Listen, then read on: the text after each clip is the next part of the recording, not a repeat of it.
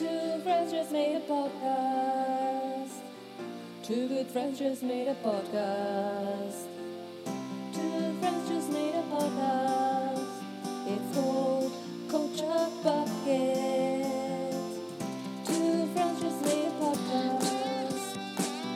Two good friends just made a podcast. Two friends just made a podcast. Culture Bucket, Georgia. Okay, you ding dongs, welcome back to Culture Bucket. It's week number. It's episode number 10, I think. Uh, I'm George, your host. Pleasure to be back with you again. And my co host is Alex, who is here. Hello, Alex. Hello, everyone, Angie. I'm amazed that you're using that film that you thought you were going to hate so much as a quote for the first few seconds of the podcast. Oh, wh- I don't know what you're talking No. about. How are you? I'm very good. Thank you very much. How are you? Um, I'm fired up and Fired up. ready to rock. Okay. Yep. Fantastic. I'm feeling excited. Today we're going to be talking about animated shows In the English language. In the English language, Yes. i.e., not anime, which will come later. Yes. Which I'm much better Yeah. at. Weirdly, you know. Um, yeah, um, I I feel like I'm better at this one, so we can support each other. yes, we can support each other. Okay. But before we get anywhere near our top five for this week, first of all, we need to catch up with each other on our week's culture.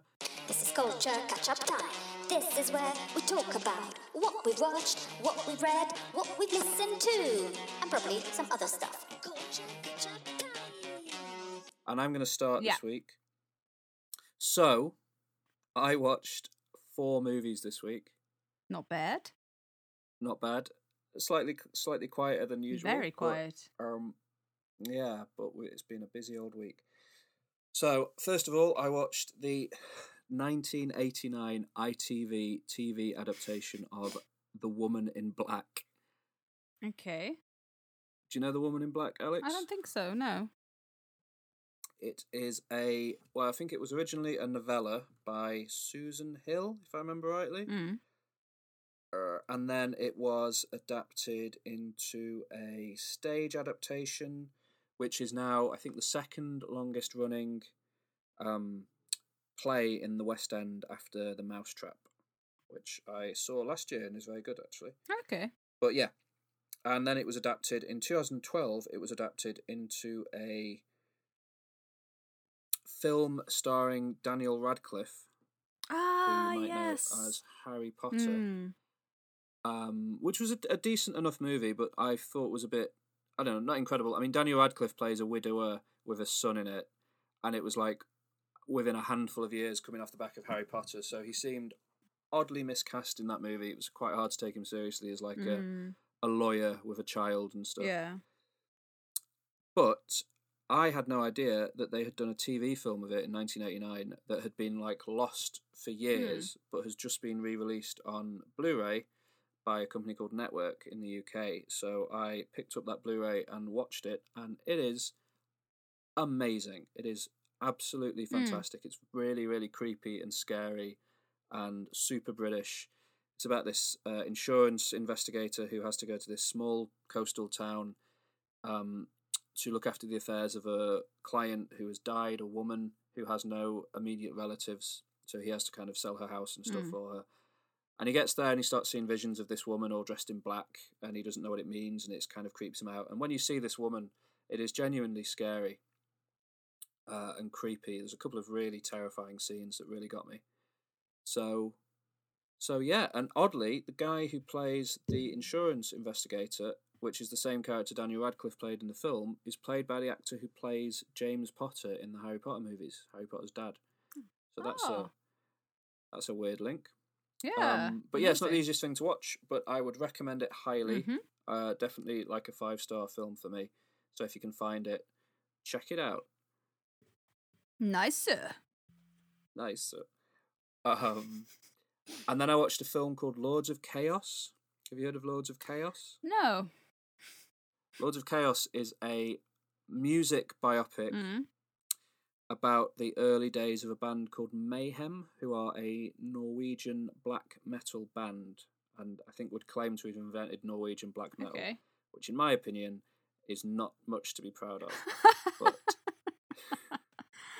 some people, some people very much like that kind of music, and that's absolutely fine. I like metal quite a bit, but um, that's definitely kind of a, a step further than I can handle. yeah. Um, but this band is really famous for having like a really, really quite intense um, kind of period where a guy called Euronymous, who sort of started the band and founded the band, ended up ended up being murdered by somebody else in the band. What, in real life? Um, in real life, yeah. So the film is about his. The film is about kind of what leads to his eventual murder by another member of the band. This guy called Varg, Okay. who is still alive and is a Nazi and is a, is not a nice man. And uh, they cast a Jewish actor in the film to play him, which annoyed the guy in real life, which is um, oh, that's amazing. That's yeah really quite good on the part of the good. filmmakers. Yeah. yeah. Uh, he seems like an awful man. Um, least of all the fact that he kills somebody, but never mind. I'm kind of spoiling the film a bit, but Yeah. because it's, a real life story. Okay. That's not really. It doesn't really matter. Like I knew that going in as well. It's not really important for the film in a way. Um, there's another scene. There's a there's there, there, was a one of the things I'm most well known for is one of their live bootleg albums. The cover of it is a photograph of their previous lead singer's body after he had killed himself because he yeah he killed himself. Uh, pretty pretty grim stuff in this movie. Uh, I've just mentioned it then, but definitely content warning now for some discussion of self harm and suicide Wow. um, there is a scene quite early on in this film where a character commits suicide, and I I am rarely disturbed by violence in Mm. movies because I've watched some fairly violent Yeah. films. The scenes, that particular scene in this film, made me feel quite unwell and quite yeah. It, it's it's pretty intense stuff Mm. but it's quite you know it, it's a character who's really who's who's who's sick and really really ill and really struggling with life and it and seeing what he does to himself is quite sad and isn't interestingly isn't accurate to what he did in real life they kind of show him harming himself more than he actually did in reality Mm. But I think that's to get across. I think that visualizes the internal pain he was feeling as a as a person. I think that's what they're trying to get across. If you see what Yeah. I mean. Yeah. Um, but it, it's it is difficult to watch. It is Mm. definitely difficult to watch. It's not a horror film, but it it is horrific in scenes. But it is definitely if you think you can sort of watch that kind of content and not necessarily enjoy it, but find it, um, you know, interesting Mm. to see. Uh, I'd recommend it. It's a, it's definitely a good film. Oh, and the soundtrack is by Sigur Rós Oh. because uh, the director, who used to be involved in the black metal scene, I think correctly identified that if you're not a fan of Norwegian black metal, it's not very fun to listen to. Yeah. So the film itself doesn't have much Norwegian black metal Okay. in it. Uh, it has a lot of Sigur Rós music and stuff like that, Mm. which is quite an interesting. Um, I can't comparison in a way. I can't think of the correct word, but it's quite interesting to have all these you know black metal characters, and then the music is always this kind of post rock Sigur Rós stuff. Yeah. Uh, and it also uses the end credit music from The Mist at one point, which wow. is interesting. I've never heard that used before, but that song is is really really good. Um, so yeah, that was Lords of Chaos. Very interesting. Then I watched the live action Mulan remake. Oh. Did you pay for it? I did. I uh, it's been released in a very strange Yeah. way where you have to pay in the UK. It's nineteen ninety nine on Disney Plus to watch Yeah. it, and then it becomes free for everyone who has Disney Plus Mm. uh, in December. But uh, I split the cost of it with a friend, so we paid a tenner each essentially. Yeah. Uh, which is kind of like going to the cinema. Yeah, definitely. Not not quite as fun as going to the cinema, but it was. But I, you know, I, we spoke a couple of weeks ago about how much I like that Yeah. film, the original one. So I really wanted to see it. It's kind of been dogged with controversy Yeah, since I it's come out heard.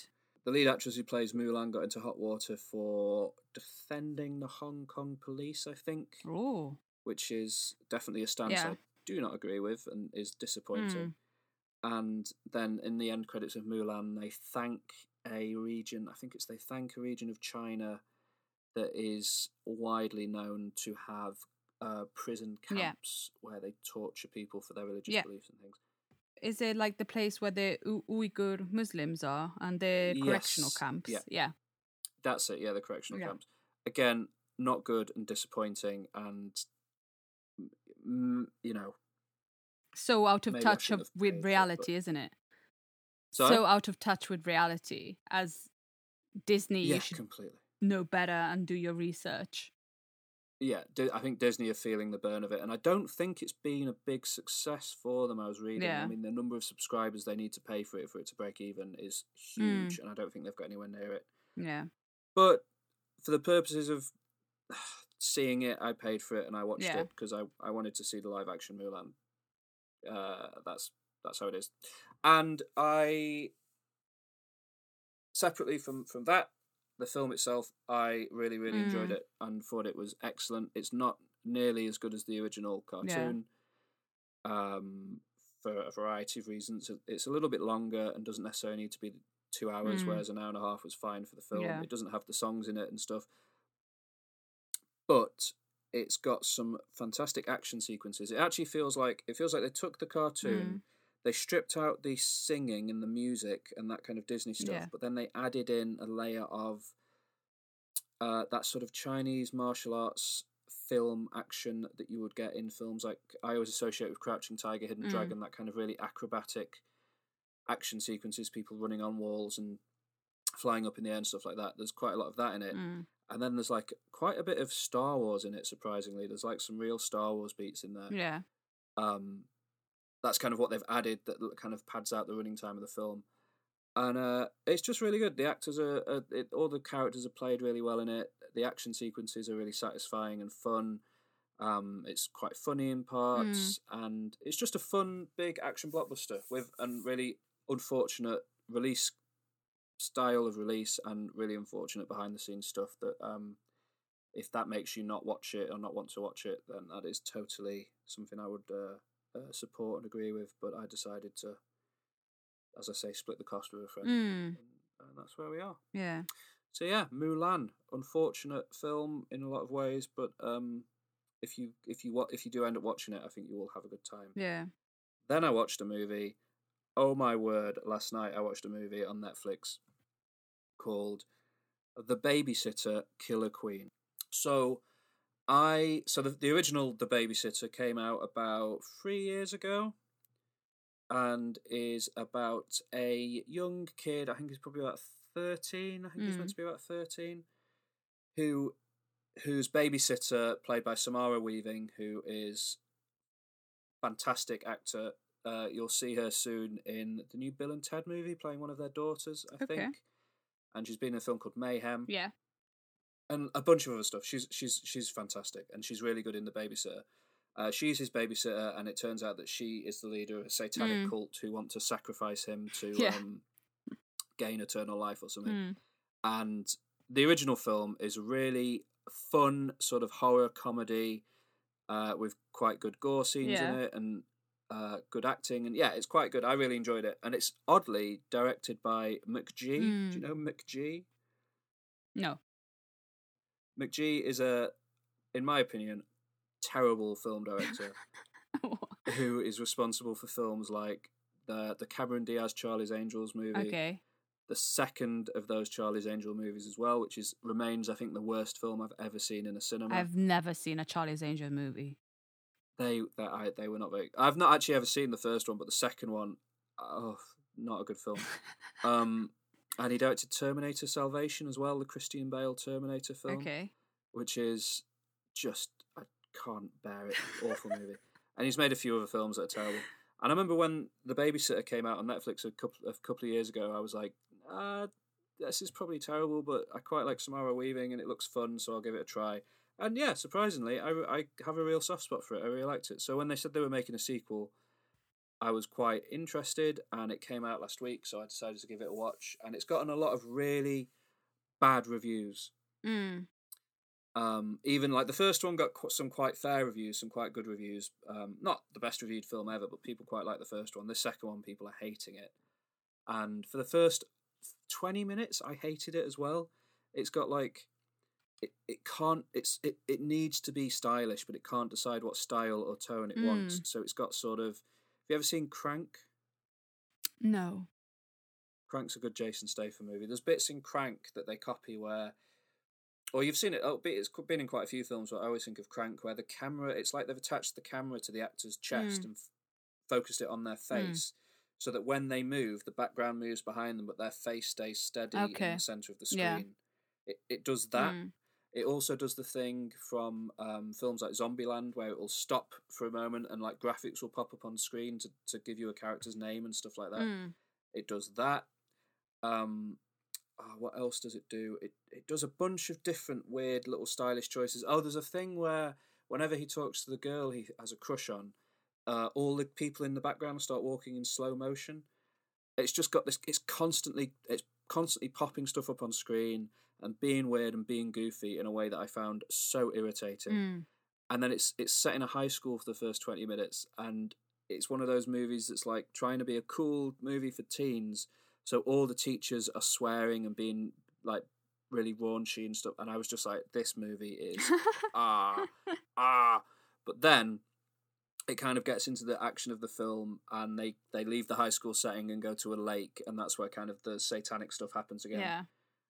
uh, and from that point on, I actually really enjoyed it, and I ended up liking it quite a bit. Uh, it's really silly, but it's got some incredibly uh, fun gore in it that probably relies a bit too much on CGI, but it's still quite fun to watch. Um, and the main actor in it and the uh, the new love interest that he has in it end up being quite have good chemistry together, and they're quite good actors, and the other actors in it are quite fun to watch. And it still is consistently mad and maddening with like popping up nonsense on screen and cutting to little flashbacks and all sorts of stuff. Uh, and Samara Weaving doesn't really come back for this one, which is a bit disappointing Mm. because I really like her in the first one. But overall, ultimately, I actually kind of really enjoyed it. And if you watched the first Babysitter and you'll be put off by the bad reviews the sequel is getting, maybe still give it a try Mm. and have an open mind and just see see what you think of it. Because uh, yeah, I kind of liked it. I kind of enjoyed it. So so yeah, those are the main films I watched this week. Other than that, I tried watching Fleabag again. It wasn't my homework this Yeah. week, but I decided to give it another Yeah. go. I watched the first episode and like 20 minutes of the second episode. And I'm still going to keep pushing through with it, but I, I still I'm not fully getting what people love about it. Well, it. carry on watching it. Stop having these I'm gonna push through it. judgmental eyes. Just give it a Uh, chance. This week, the uh, the trailer for the new Dune movie came out, so I've started listening to Ah, the yeah. audiobook of, of that to try and get ready for that Yeah. uh, to come out. Because I tried reading the novel and it's so filled with made up words and stuff that I found it really. Maybe I wasn't in the right place at that point in time, but I couldn't couldn't get into it. So I'm trying the audiobook and that's going better. The audiobook seems excellent. Hmm. Have you have you seen the old uh, Dune movies? No, the David Lynch one. No, I've Yeah. I've never seen it. No, it's I only one. It's not two. How many did he Yeah, make? There's just yeah, one, because there's just a one. few books. Are there a few Yeah, books? yeah, but there's one film. Yeah, I watched. Ah, is that David Lynch? Oh, I've watched one David Lynch film too. Yeah, I've seen Dune. I think it's the one one of his films that he would rather forget. But yeah, Um, yeah, because it's pretty I f- normal. it's Yeah, a pretty yeah, normal exactly. film. um, I finished the Alan Partridge podcast from the Oast House, Mm. uh, and I really enjoyed that. Actually, it's it's not really a podcast; it's more of an audio book that just calls itself a Mm. podcast. But if you have a spare Audible credit and you're, you know, you you don't mind some Alan Partridge, I would definitely recommend that one. Then I've been listening to quite a lot of Deftones. Okay. Uh, have you do you listen to much Deftones, No. Alex? I'm not very They're, good. um, Again, this week I'm like, no, no, I don't know anything this No, week. don't No, no. Um, they've been around for years. They Mm. were like around the time of Korn and stuff, and they were lumped into nu metal. But they've always sort of tried to put aside the nu metal thing. And I, I recently I keep seeing them be described as the Radiohead of metal, oh. which I don't think is a totally accurate comparison, but sort of gets it across. Mm. Um, and they've definitely from that era of metal bands. They're definitely the one that has kind of survived and been consistently critically praised and you know successful as well. Mm. Um, and I've always qu- kind of quite liked them, but never fully gotten into them until they, they did an album in 2013 called Koi no Yokan, Mm. which is Japanese. Yeah. Apparently, it mean apparently it means premonition of love, but I, my Japanese is not good enough to know if that's accurate. But that's what Wikipedia says. Okay, well, Um, if it, Wikipedia says it, it's true. Exactly. So I I love that album. It, I think it's amazing. They brought like shoegaze sounds and like odd textures and stuff into their music in that album, Mm. and I really like it. And then I was looking up the other day, and, and Kerrang magazine on their website have done a ranking of all the Deftones albums, and they put that as the worst one. I couldn't. I it's the best. Anyway, I think it's the best one. Um, but the reason I've been listening to them is they've got a new album coming out uh, on the same day that the new IDLES album is out. So that's going to be an Oh. excellent day. It will have, by the time this by the time this episode comes out, that will have happened. But yeah, The best day Um, in George's life. so I've been listening to Deftones uh, to try and get ready for that, which has been excellent. I've been listening to that album White Pony, which is a fantastic album uh, and really different and interesting, and lots of cool songs on there. So uh, yeah. Then the only other thing to talk about for me is I've been playing a video game this week. yeah. Yeah, and I know you're not a fan of video games, especially, but I want to bring it up because you've probably it's probably a video game that you've heard of, and there's a reason for us to talk about it. I've been playing the Tony Hawk's Pro Skater One and Two remake game Why? Why should we talk about that? None. because neither of us skate. yeah, it doesn't matter if we skate or not. Tony Hawk's Pro Skater games were were out when I was in high school, and were massive. And I used to I used to love Tony Hawk's Pro Skater 2 particularly. Uh, and they're they're really really fun games. They're really good. They've got fantastic soundtracks Mm. full of stuff like bands like Bad Religion and Rage Against the Machine Whoa. And Real Big Fish and stuff like that. So they've they've remade the first two and put them together as one game, and they've sort of the soundtrack. They've added in some new songs, uh, but the soundtrack is largely the same. And the reason I bring it up is because one of the bands on the soundtrack is Miller Collin. Millencolin, exactly. Yes. So even though I hadn't heard of them, I had heard that song before. And What um, song I is guess they're it? probably it's no you cigar. know, cigar. It's the best, like one of the best songs. Oh. It's it's a very good song. Um, so they're probably they're probably better known than I was making out when, when I made fun of you about them uh, back in our first episode. but I was like, oh my god, it's Collin. yeah. And I and I was like, oh, I know this song. So yeah, um, Great. That game is amazing. That game is fantastic. You don't need to be a skateboarder to enjoy Tony Hawk's Pro Skater, and Millencolin are on the soundtrack along with loads of cool stuff. Um, so yeah, that's good. And yeah, that's my that's all I've done this week. If I was going to recommend anything out of all of that, I would recommend The Woman in Black from 1989. If you can get your hands on that, Nice. give it a go. What about you, Alex? I haven't been very good this week. I apologize. That's fine. Um, so uh, I've um finally watched the Marvel film Black Panther. Oh, okay. Uh, the reason I watched it is because uh, unfortunately last week Chadwick Boseman passed away. he did. Yeah, it was horrible news. Yeah, and I realized I only see I I had I had only seen him in uh, that Five Bloods, one of the films I talked about uh, a few weeks ago, um, Spike Lee movies, and I I just never watched Black Panther, and I knew it was gonna you know I, I've heard a lot of amazing reviews, but I lost my um Marvel cinema buddy you so I haven't seen any Marvel films since before Civil War. Wow. Yeah. You've missed. You've missed a lot. I have missed a lot. Well, because I have nobody to go and see them with. And uh, here they mainly do them in Italian, and I'm not going to watch any film in Italian. I hate uh, dubbing in films, and so I thought, you know, I, I, you know, I expect, you know, sometimes I wait for to see you to watch some movies, and but I didn't want to because you know I he passed away, and uh, yeah, so watched Black Panther uh arrived super late in the game but um i thought it was really good. I thought it's Yeah. really good. Is the story of black panther the main character which uh who comes from wakanda which is a uh fictitious place in uh africa and um it has this incredible um mineral called vibranium Yeah. And uh, from the outside perspective, Wakanda is this uh, third world poor country, but in reality is this rich, super technological, advanced uh, country. And um, and uh, yeah, so uh, and that, uh, that's pretty much it, isn't it? Yeah, sort of. Although Black Panther is the name of Black Panther is almost like a a title rather than a name because Ah, the main character played by Chadwick It's Boseman is T'Challa. T'Challa. Yeah, so Black Panther. So you only become Black Panther when you become the king of Wakanda. So the Hmm. queen, the king, the queen. We're gonna have a great time today, George. The king, the king of Wakanda, T'Chaka, has died, and so T'Challa has to uh, is becoming uh, king. And uh, and if you become king, you become Black Panther because you drink this uh, special juice, isn't it? Vibranium juice. Yeah, yeah. Uh, well, no, it comes from this flower they ah, have yes, it's not uh, that they kind of yeah. Create a, a, a drink out of that that gives you the powers of Black Panther. Yes. Yes. Yeah. And um yeah, and then yeah, that's it really, isn't it? Uh, yeah, I think I think what is what is brilliant about Black Panther is well, we're going to talk about um, that in a second. I'm just talking about the okay. plot. So the plot Well, is the- that it's yeah, I basically mean, a Marvel film where That's the setup. yeah, the setup is that.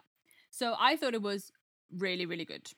Um, Good. I liked uh, the fact that sometimes they speak Xhosa, which is like uh, an incredible language.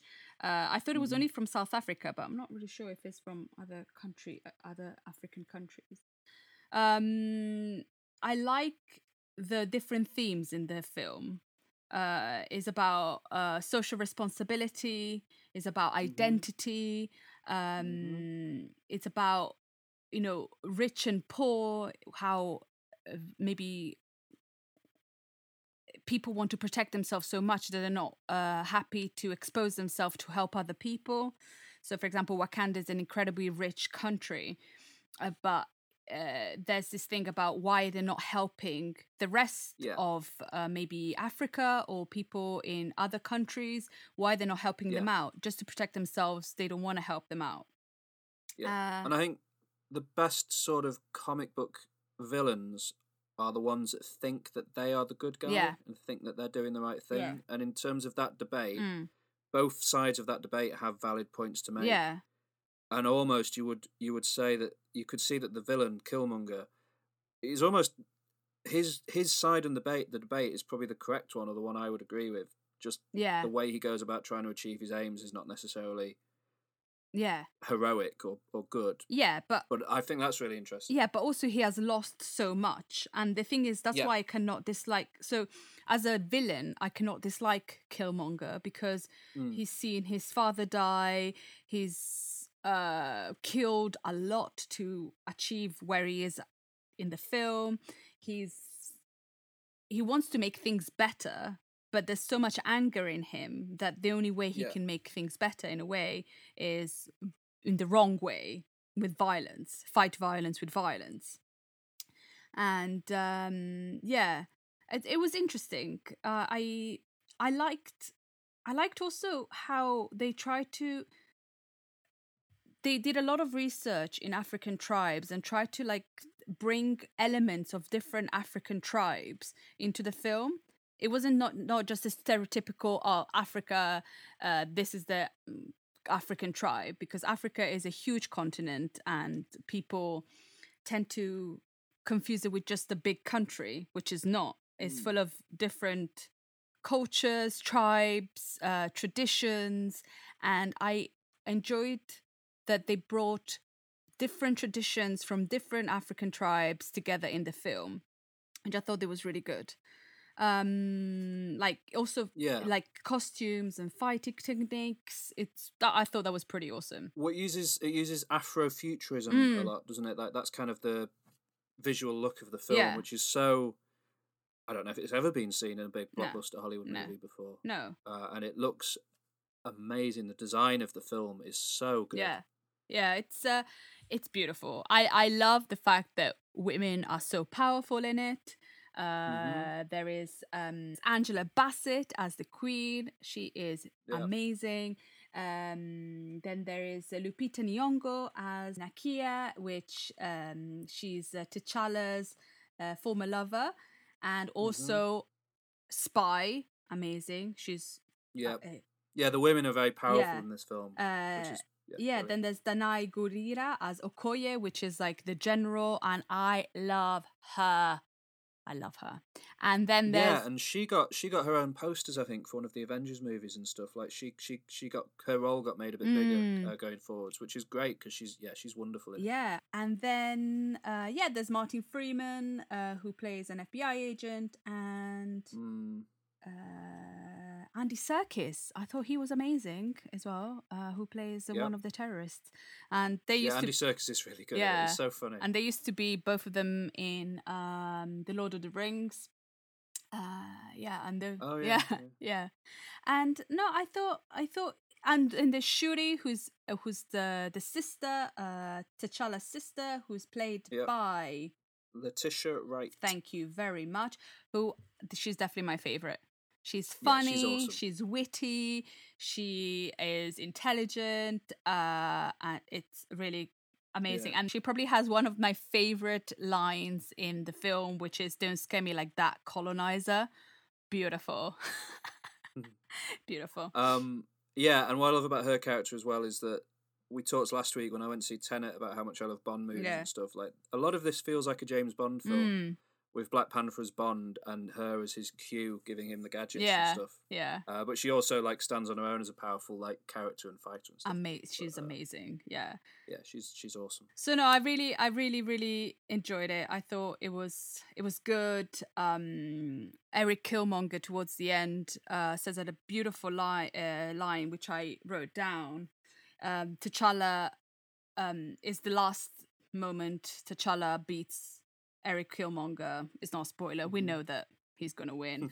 uh, and then Eric Killmonger says, um, T'Challa says, "We can still heal you." And Eric Killmonger says, Why? So you can lock me up? Nah, just bury me in the ocean with my ancestor who jumped from ships because they knew death was better than bondage. Amazing.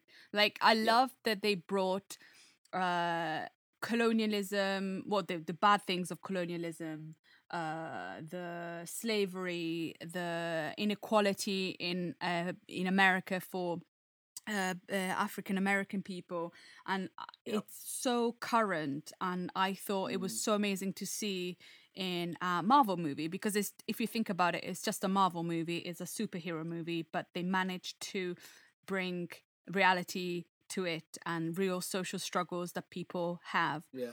And I, Do you know who was responsible for that final line? who? Chadwick Boseman. Apparently, Oh God. he su- he suggested um, that Killmonger might ask to be buried in the in the sea, Yeah. like that. Uh, the director of the film came out and said it this week that it, that was his line. So his loss is huge. He wasn't just a good performer, but he was he was, you know, he cared When it finished, representation. I felt so upset because that we're not going to have him again. And it Well, you can have him again if you watch um, Yeah. okay, Then the the next Avengers movies, but then Yeah, that is but that is it. that, that will be it. that is yeah. it, and it just so upsetting. And I, it's so weird because I'm so out of the loop about everything, and you know that we spoke about it, and I didn't Yeah. realize that people were mocking him for his uh, how he looked. So I only found out that after he died, that people were saying that, oh, why is he so skinny, and being really like nasty about it. And you Mm. go, we are people are just horrifying. Like he's a Yeah. good actor, he's a good man, he's and you you can only think about his appearance. Oh, I just I don't know. I but yeah, Yeah, and he did all, he did everything he did whilst fighting cancer. Yeah. he, he made that film and other films, and yeah, that he was he was incredible. it was yeah. And did you see that uh, interview the other day with the one of the actors from that Five Bloods? saying that he was really upset because he was judging him because there were so many people around him and he was so upset because he thought oh he's become an amazing uh, hollywood actor but instead he was just struggling and fighting for his life and yeah. without saying anything to anyone because he didn't want any pity like it's blood it's a very strong man Mm. Yeah, and uh, an incredible actor. His accent as T'Challa, oof, that was a good accent. Yeah, and I feel like you know if that film had been made 10, 15 years earlier, he would just have an American accent in it. I yeah, think. absolutely, absolutely. Yeah, Um, I think it's so important Yeah. that he has that kind of strong African accent in that movie. Yeah, no. Yeah. Or strong Wakandan accent. yeah. It's a brilliant movie. It's a brilliant movie. I I love it. It's up there with one of my. It's one of my favorite solo Marvel Mm. films. Uh, up there with like Captain Marvel and Ant Man and stuff.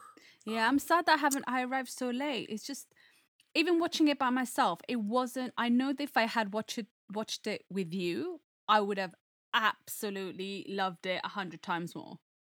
Oh, I remember watching it in the cinema and just loving Yeah. it. I got I got the Blu-ray as soon as it came out and watched. I've watched it about three or four times. I just But it's just fantastic. Watching it by myself on a computer was just like, oh, it- oh, it's really, really good. But it just that's why I stopped watching Marvel movies because I don't have my Marvel body anymore. yeah, and I'm sorry. I know it's horrible, you know, my my my movie buddy. But yeah, never mind. I would give it five out of five.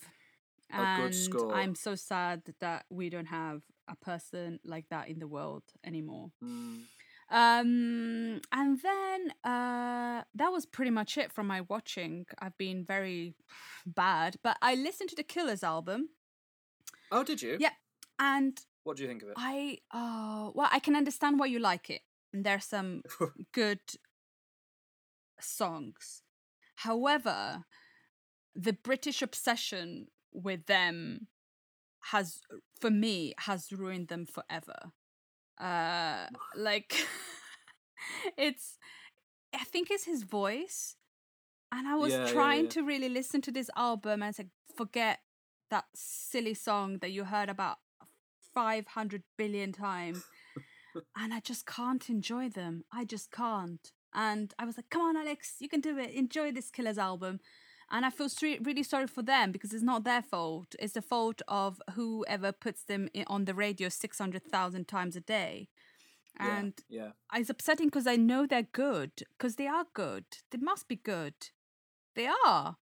They're Yeah, I mean, they're not the best band in the world, and I, I do think they've done some real awful stuff. uh, yeah. Uh, who doesn't? But I will stand up for that album in particular, Yeah. the new one. Yeah, but, But I can understand if you find it difficult because, uh, yeah, he's I I find his voice a little bit just because again I've heard him singing those lines about snakes under the sea and stuff oh, so, Oh, many times. much. And I, I, I tried to listen to that album about four times, and I did it again this morning before film. And said, "Come on, Alex, find something positive about it." And I, I can't, and I feel sorry, Killers. The Killers. Did you listen specifically to the song "My God"? My God, Yeah, it's the one with Weyes Blood on it. It's about seven tracks in. let me check. I don't remember this one. I might listen to it again. That's that in particular is the one is my favorite Okay. song of, of theirs of all time. I think. Okay. But the reason why I haven't really been uh, listening to music or watching anything is just because I've been obsessed with the the podcast you told me a few weeks ago, and I'm listening to Dissect or constantly. I'm obsessed, and I'm I'm I've just finished. Well, I finished Lemonade, and then now I'm listening to uh to Pimp a Butterfly. That's a great oh, season. It's so good. It's so good. Uh, shout out to I can't remember his name. Dissect podca- podcast. Cole, is it Cole Cuchna? Thank you. But Yeah. it's so good, and you. I learned so much. I'm learning history that I didn't know about. I'm learning new things about the album, which I think they're necessary to understand the album because you. Although I enjoy To Pimp a Butterfly, now I'm really enjoying listening about it and the the story behind it. So I'm I'm obsessed. You you created a monster because I love Dissect. It's so good. Yeah. Um and now when I listen to Lemonade, I ah it's so good. Yeah, I need to listen to the season. on listen Lemonade, to the actually. Season on listened to it Lemonade about Lemonade because it's really really fascinating and uh, Mm. I'm I, and that's the problem though because I'm addicted so I can't I'm not listening to or watching anything every time I've got a spare moment it's like dissect bing That's fair. yeah It's in, and he's just started the newest season, which hasn't he? is which is on because the internet yeah by Childish Gambino. okay so we'll have to Uh, discuss that because you might start enjoying Childish Gambino Well, it's the first time he's done a season on an album that I don't like, so I'm interested to see if you can Mm. change my opinion. Oh, I hope so. Yeah, we'll see. I listened to a bit of that this morning. Actually, I didn't mention it in Culture Catch Up because I didn't listen to the whole thing. But I listened to the first half hour or so because of the internet, Yeah. and I, I, I still don't get it. So we'll see. You're so I'll, skeptical. I'll give the podcast a go. Cool. Um, And that's it but yeah, for me. all right, cool. All right, that's Culture Catch Up. Time for homework. Yeah. Sit down at the back and be quiet and get out your book because it's time to discuss your homework. Now. Yeah, I'll start again. yes, please. this week it was my job to watch I'm really nervous about this, by the way, because you've been so irritating all week, WhatsApping me, sending me videos, and I was like, please look at it in a really not judgmental eye. But I don't feel I don't feel you've done that, so I'm very nervous about your Uh, review today. I feel like you're being very unfair You by have be- assuming No, you have been before you've heard so annoying. I've not said anything. No, exactly. I haven't said anything, but you've implied so much. um,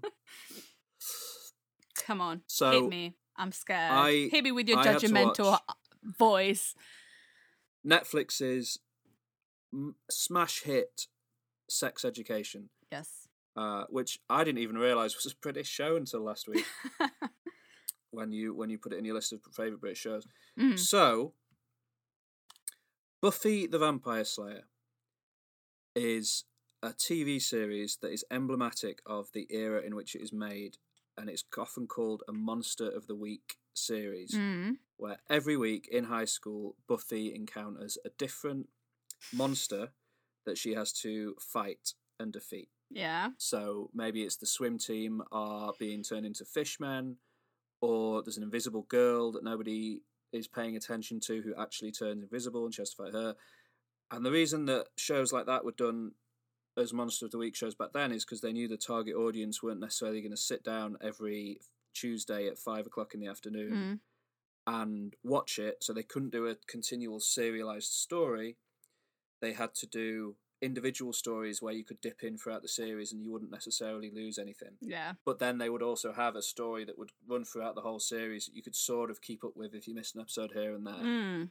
And that was hugely popular for years as a style of TV show. Smallville basically stole the Buffy model exactly Mm. and just did it with young Superman. Uh, earlier, you can go back and look at something like the X Files was a total like case of the week show where a lot of the time it would just be an individual contained story. Mm. And then shows like The Sopranos, uh, The Wire, and Lost and stuff like that, and especially the rise of streaming services, have brought in now a totally serialized style of storytelling where you do have to watch and pay attention to every single episode Mm. because it will be telling rather than individual stories each week, it will tell one story overall. Yeah. Sex Education is a monster of the week TV show Mm. where the monster each week is a sexual hang up that has to be defeated by Buffy or Otis. Yeah. I about three episodes in, I was like, because Buffy episodes will start with like a fishman attacking somebody, and then you're like, oh, we're doing we're dealing with fishmen this week, or uh, somebody getting killed by an invisible woman. Each episode of Sex Education opens with like a sexual problem occurring, Mm. and then you're like, all right, okay. So then later on, and it'll normally be like two characters you've never seen before, Yeah. and then you're like, oh, they're going to turn up at some point and ask for help. Um, and that is not the only American style thing that this British TV show takes. Mm. It is fast. It like its its target audience love it. Like its target audience is totally teenagers, and it's massively popular with them. Yeah. and it's doing so much that, and I don't say this in a critical way because they shouldn't necessarily, but like that target audience isn't going to realize or pick up on what it's doing what like its base skeleton is so American, Mm. and they don't necessarily won't necessarily realize that, especially Americans that watch it, Yeah. where like the school they're in looks like an American Yeah. school. The logo for the school looks like an American high school logo. Yeah. They have lockers like out of a John Hughes movie. Yeah. Um, they play American football in the background. Yeah.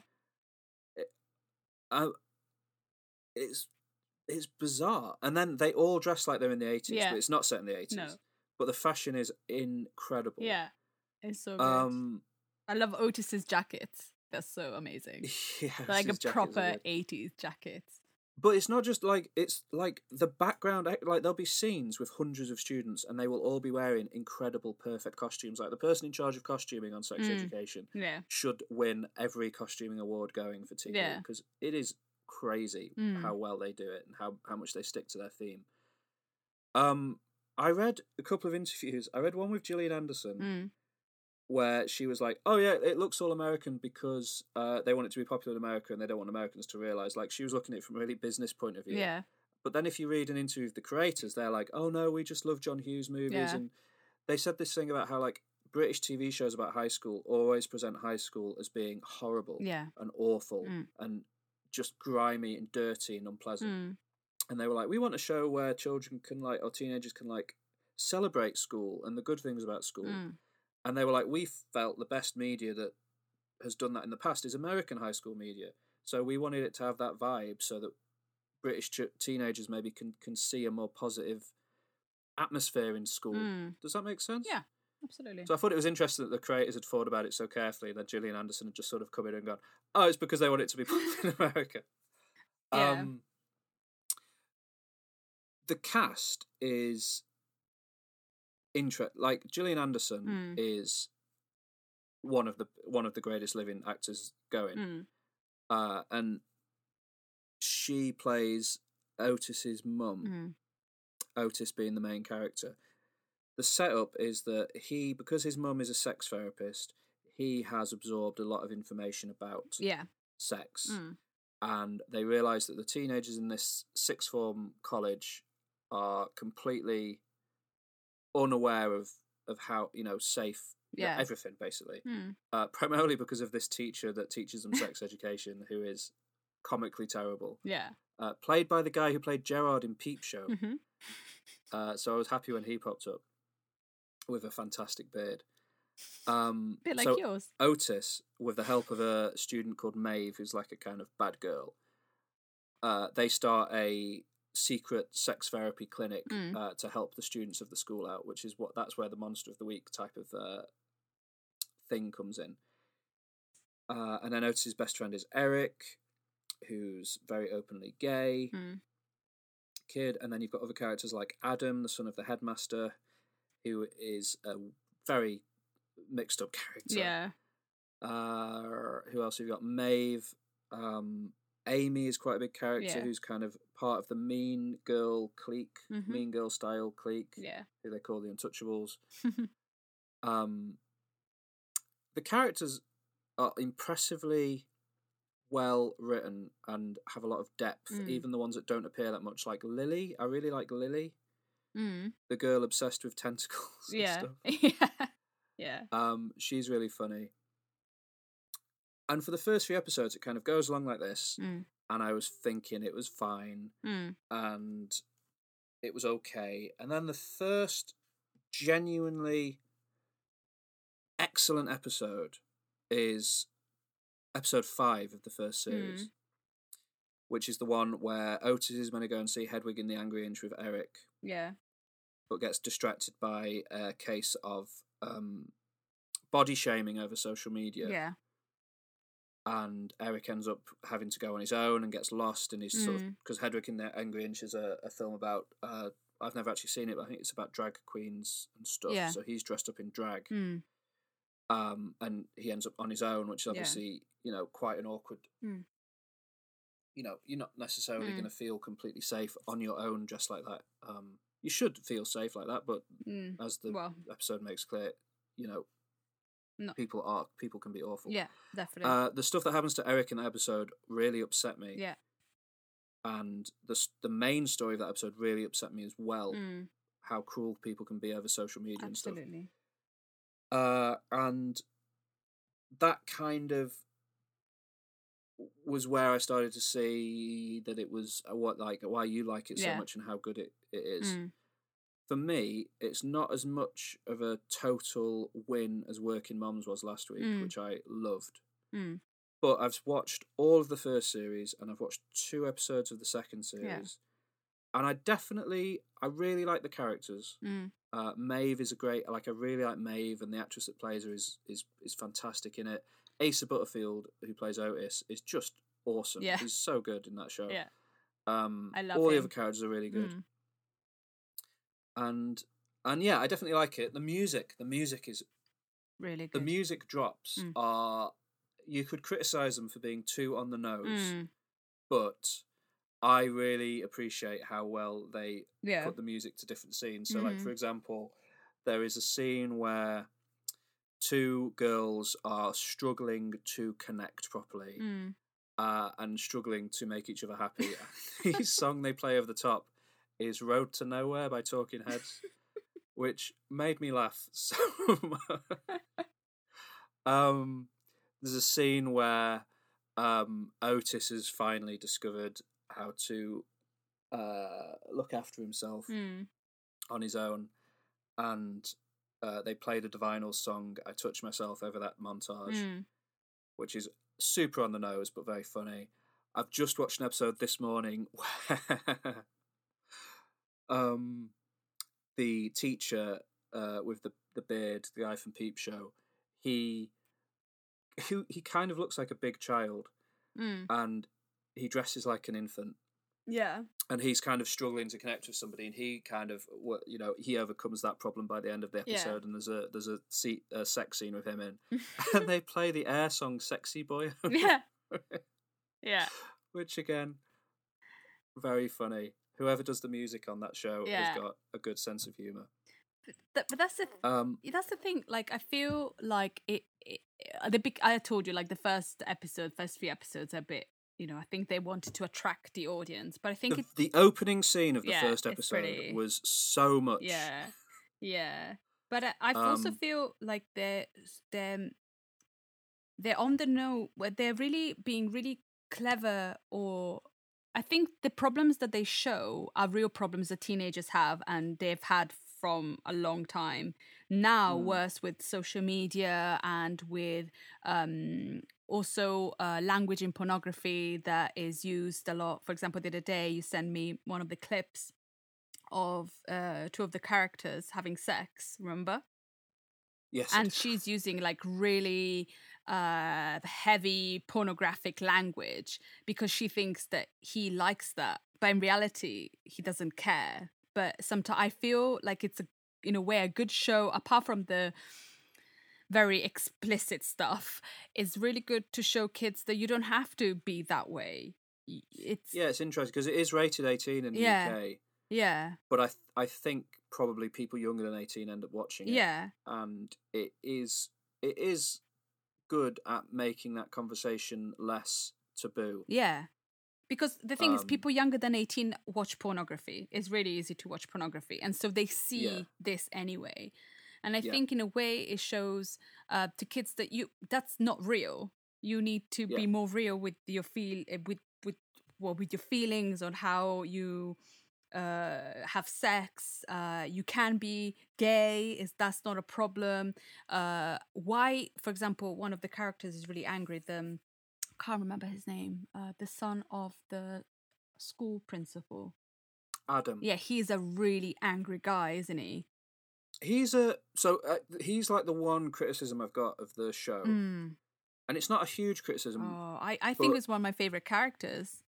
Oh, he's a good character. Don't get Yeah. me wrong, but he's in the opening scene of the show Yeah, of the episode one, yeah, and in that opening scene, I was like, I know exactly where his character's going, and then they took the entire season to get to that point. yeah, to make that reveal, and it was a bit like, and it's not in terms of when people are you get people that are like, No. oh, I I guessed what was happening, I guessed that twist, da, da, da. I Yeah. knew that that was going to happen. It was too obvious. I'm always like, it's not obvious. It's just good storytelling. Like if they're setting things up effectively, yeah, and then those things are happening, that is satisfying good storytelling. It doesn't necessarily. If everything is always a, a surprise and a twist, Mm. that just means that they're not actually setting anything up properly, and it, it's actually bad storytelling, Yeah. in my opinion. Like twists can be fun, Mm. but if something is set up and then it pays off, Mm. Fine. When people say that that's too obvious, it really irritates me because it's just like they're trying to yeah. make out they're more intelligent than I don't know. no, but people that feel the need to yeah, make out they're more intelligent than Yeah. scriptwriters and TV get on my nerves. So I'm not doing that. But all I mean by this is that the direction Adam's character is going to take is so obvious from from minute Mm. one of episode one Yeah. that for me, I would rather them have got to the point it gets to by the end of the series, maybe halfway through series one, Mm. so that then we could explore what that means further. Which I can see now. uh, I've started series two, and Mm. series two is making that exploration. Yeah. But I felt like his character sort of stalls for the majority of season one because it's like we all know where this is going. Yeah. Can we get there so that then we can look at the next? You know, we can explore it. Do you know what I mean? Well, no, well, I don't agree because I think the Okay. struggle that he was going through, I think it takes time because you, you it, it's hard to admit to yourself. So if you admit it straight away at the middle, then it's quite easy, isn't it? Um, Because I think I think you had to. no, I don't think so because it's not that he's he's not admitted it to anybody else. No, but is this like he's on that journey now where he's going to maybe eventually admit what the truth is. Yeah, but I just wish is this the struggle? journey. Yeah, It's a struggle, but it's not even like it doesn't even start to the end of this. Of like it doesn't even get. It doesn't even get considered until the end of series one. in- I I felt like it, I wish that they had like. It it just it you can tell that's where it's going, but in another way it kind of comes out of nowhere. Like but is it a good? Is it a hit or is it a miss? it's a hit. I like it. Yeah, It's good, and I, I like Adam's a really good character. I really like him. We- The only character I the only character I definitely dislike Mm. is Jackson. Which one is Jackson? Jackson is the swimming guy who's. The Oh yeah, boy in the yeah, yeah, series. yeah. I forgot about him because I don't, I don't particularly like him either. But then he is going a- through like quite a hard time. Definitely going through a hard time, Yeah. but the way he deals with it is not very good, and the way he treats people Yeah. is poor. But imagine yourself when you were a teenager. Like as adults, we you you treat people like no, like an adult, a nice adult would do. But I remember maybe not being fair to some people in my life when I was a teenager, or some people not being fair to me, and being Yeah. absolute horrible people. And so I think I think it hits the nail on the head as Oh, it definitely does. Like, he's not a bad character. It, like, he's a good character in terms of he's well written Mm. and well acted and stuff. I just don't like him. yeah, no, no, I don't think you you have to like him.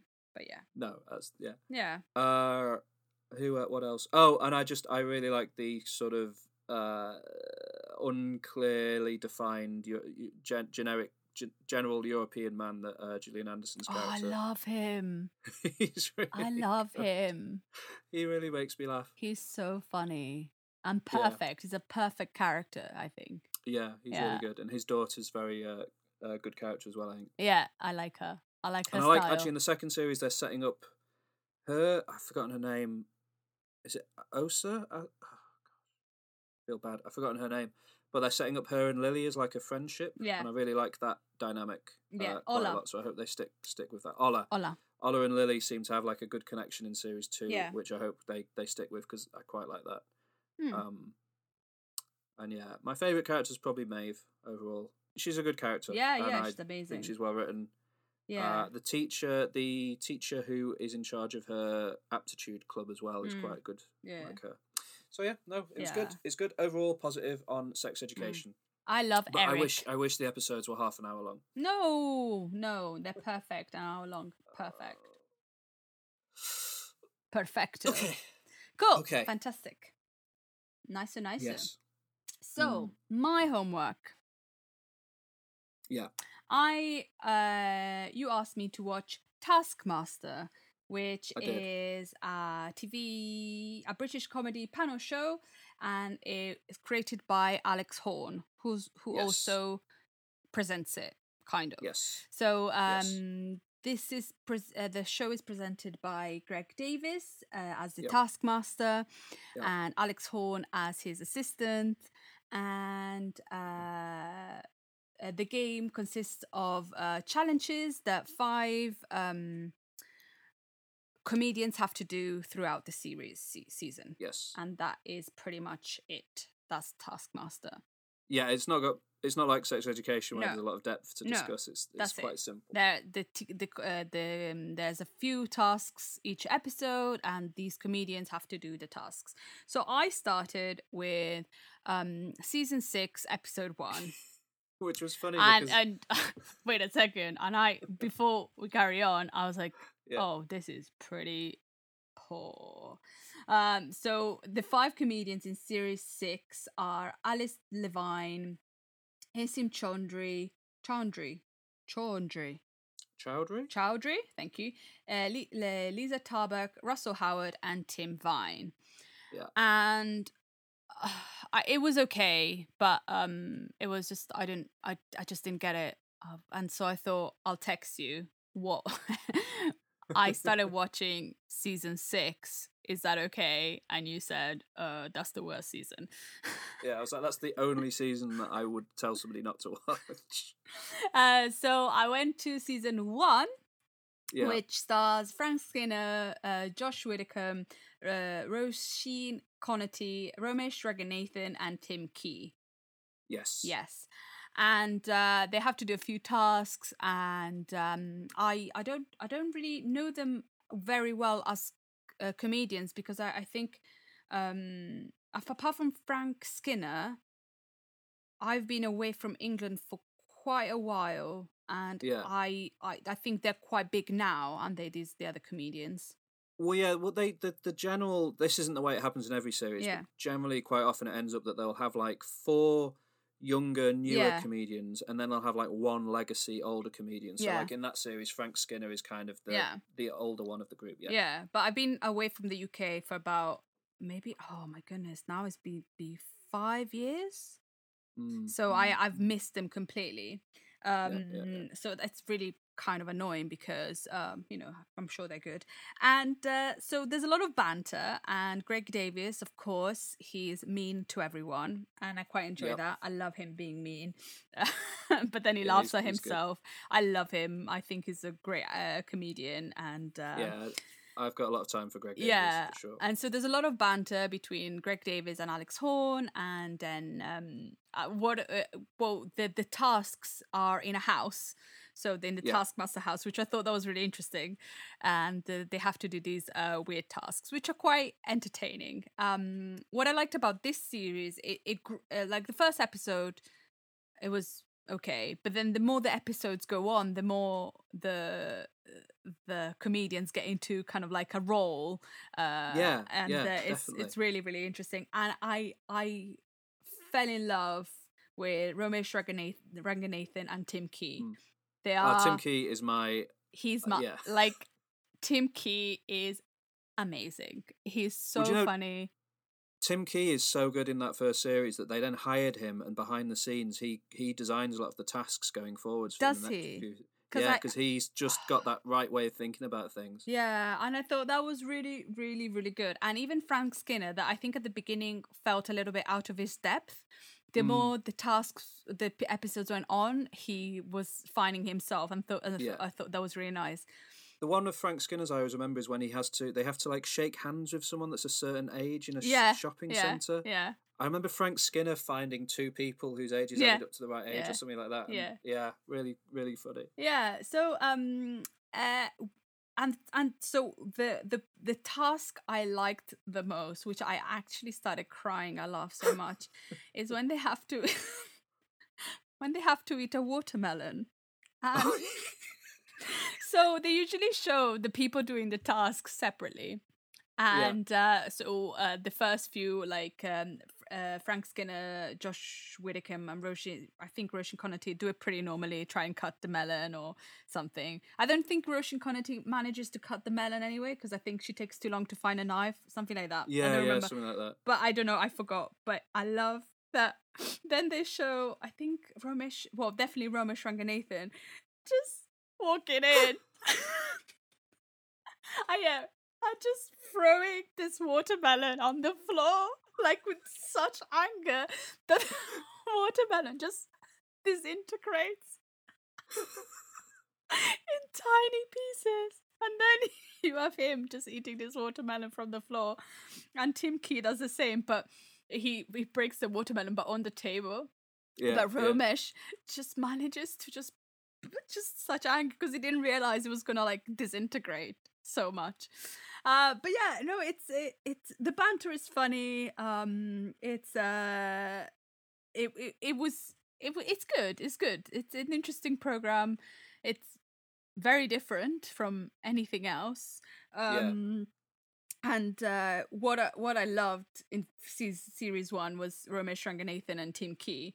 I think they were amazing.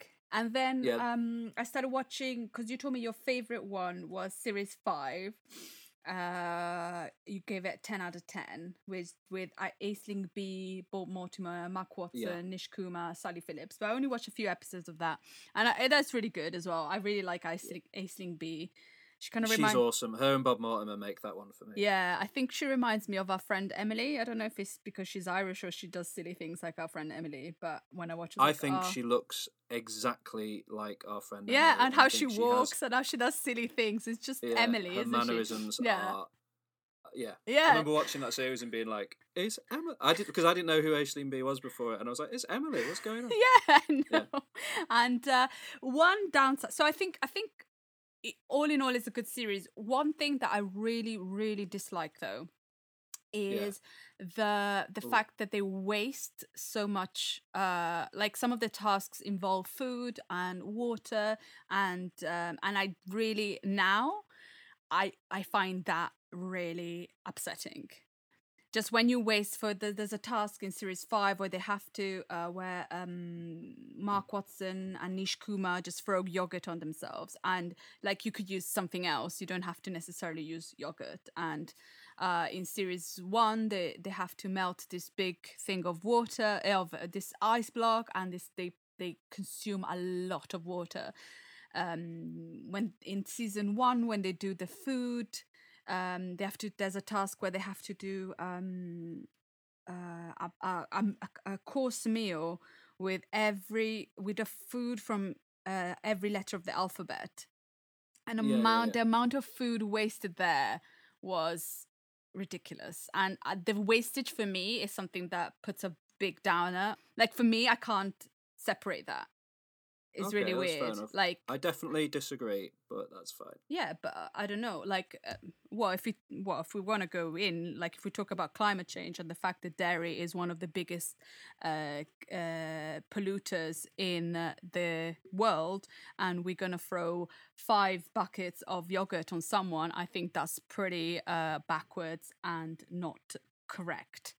And I'm gonna say that. So I like, you know, you can throw and even paint. Like you can do tasks without being uh bad to the environment because you can do easily tasks without being uh not not thinking about in the world that we live now because if you think about people doing the tasks at home they'll do the same. So the food wastage and the water wastage is not going to be just for these episodes it's going to be for everybody that does those tasks at home.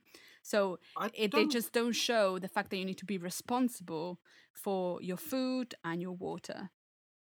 Okay, I, I, I do see your point, but I just feel like the amount of milk or yogurt being wasted is much smaller than would be, you know, every day at the end of the day in a supermarket, the amount of stuff that's gone off that they have to throw away. absolutely And I know it's on TV, so it's different Exactly. because people are seeing it. yeah But I don't think people are repeating those tasks at home necessarily. And also, I don't think.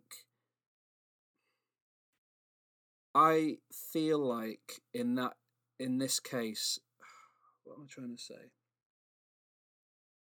It's it's it's up to individual people to be responsible. I think for TV production, and a tv production should be, be responsible for wasting- this they absolutely wasting. No, I'm sorry, I can't because like when they were doing melting, like there's such a wastage of water around the world, and there is a wastage of water water in the UK. Uh, the fact that you are filling a, a bath of water and carrying on putting water in it to melt an ice cube, I think there are better tasks to do. okay. I can enjoy the program, but I think that needs to be said that they should not waste so much. You can do funny tasks without yeah. wasting. I hate wasting. And fine, I know supermarkets do it, but because supermarkets do it, then this program that a lot of kids are watching can do it, and then it doesn't show how important is not wasting food is. It doesn't, and I think that's a really big no-no for that program. Okay. Yeah. So it's it, I can enjoy half an episode usually, and then the other ep- the some of the tasks are like ah. So when I saw um in season five, uh Nish Kumar and uh Mark Watson just throwing buckets of yogurt on each other, thinking What was that task? I don't remember that. it's the biggest splat. No, I don't remember that task yeah, at all. Yeah, and I was just like, oh, come on, let's do some tasks where they're fun but not absolutely, you know, unthinking about this world that we're living in now. I understand if we didn't know that thing, like if you did this in the 1970s, 80s, people didn't know, but people know now that you should not waste dairy or eggs or meat. You know, it's important to know. But Right. but yeah. So it's half and half for me. Is a hit and miss. I think it's funny, but I think it should be more socially responsible. It's a it's a take on it that I've not heard before, so it's interesting. Think about it next time you see a task and they and they use it. Ah, and then in in um what Josh Whitaker in season one, he fills up a um a bathtub with milk. It's like, come on. Come on.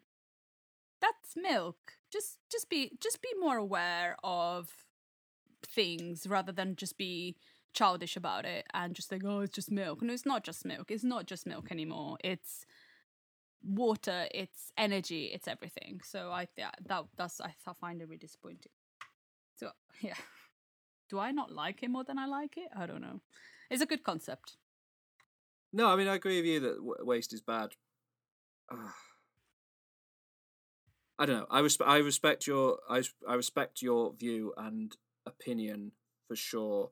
I just personally find it impossible to uh, contemplate the enormous amounts of waste that goes on all over the place, everywhere. Uh, Fine. So does that justify the waste they're doing on the program? Because there's waste everywhere. So I might as well just like drive a diesel car and fly to work every day because everybody else does. It's not that Everybody, justifiable, is it? okay, so moving on. top five time. Top five. Five, four, three, two, one. Our top five. We're talking this week about English language animated series. Yes, Yes. queen. Yes. Eh, sorry. You got your list? Yeah, I've got my list. Good. Was it easy to write? No, not at all. Not at all, actually, because um, it was. Ha- it, I would. It's all about memory, isn't it? So I know what I like now. I know I know what I've been watching in the past few years, but I wanted to kind of also put something stuff that I used to watch when I was a kid. You know, Yeah. and trying to like going to a memory and figuring out things and also the fact that I lived a lot of my life in Italy the names are different and so I had to figure that out as well. Yeah. Yeah, no, I know what you mean. I think this is probably the one most so far that's most sort of influenced by nostalgia Yeah, definitely. in a way. Mm. Um, but yeah, my list was quite difficult to put together, and I like I found a lot of stuff Yeah. like yesterday that I was like, oh god, I need to put that in. So yeah, we'll see. But Cool. uh, starting with my number five. Yes. My number five is the '90s classic Nickelodeon cartoon Rugrats. Ooh. Nice choice. Thank you. Uh, I was obsessed with Rugrats when I was growing up. It Mm. was uh, easily my favourite cartoon, and in primary school on a fancy dress uh, day once, I dressed up as Chucky from Rugrats. really? Yeah, and I even made his. You know, he's got those square purple glasses. Yeah. I made it out of uh, cardboard and painted it purple. Um, Mm.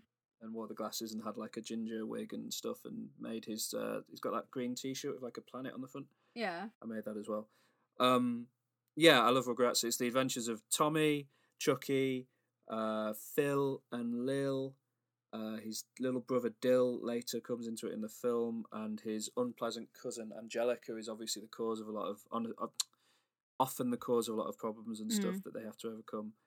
And yeah, I don't know. I just really liked it. It's really funny. It's really like it's got a lot of like little hints at stuff that that you don't pick up on when you're a kid.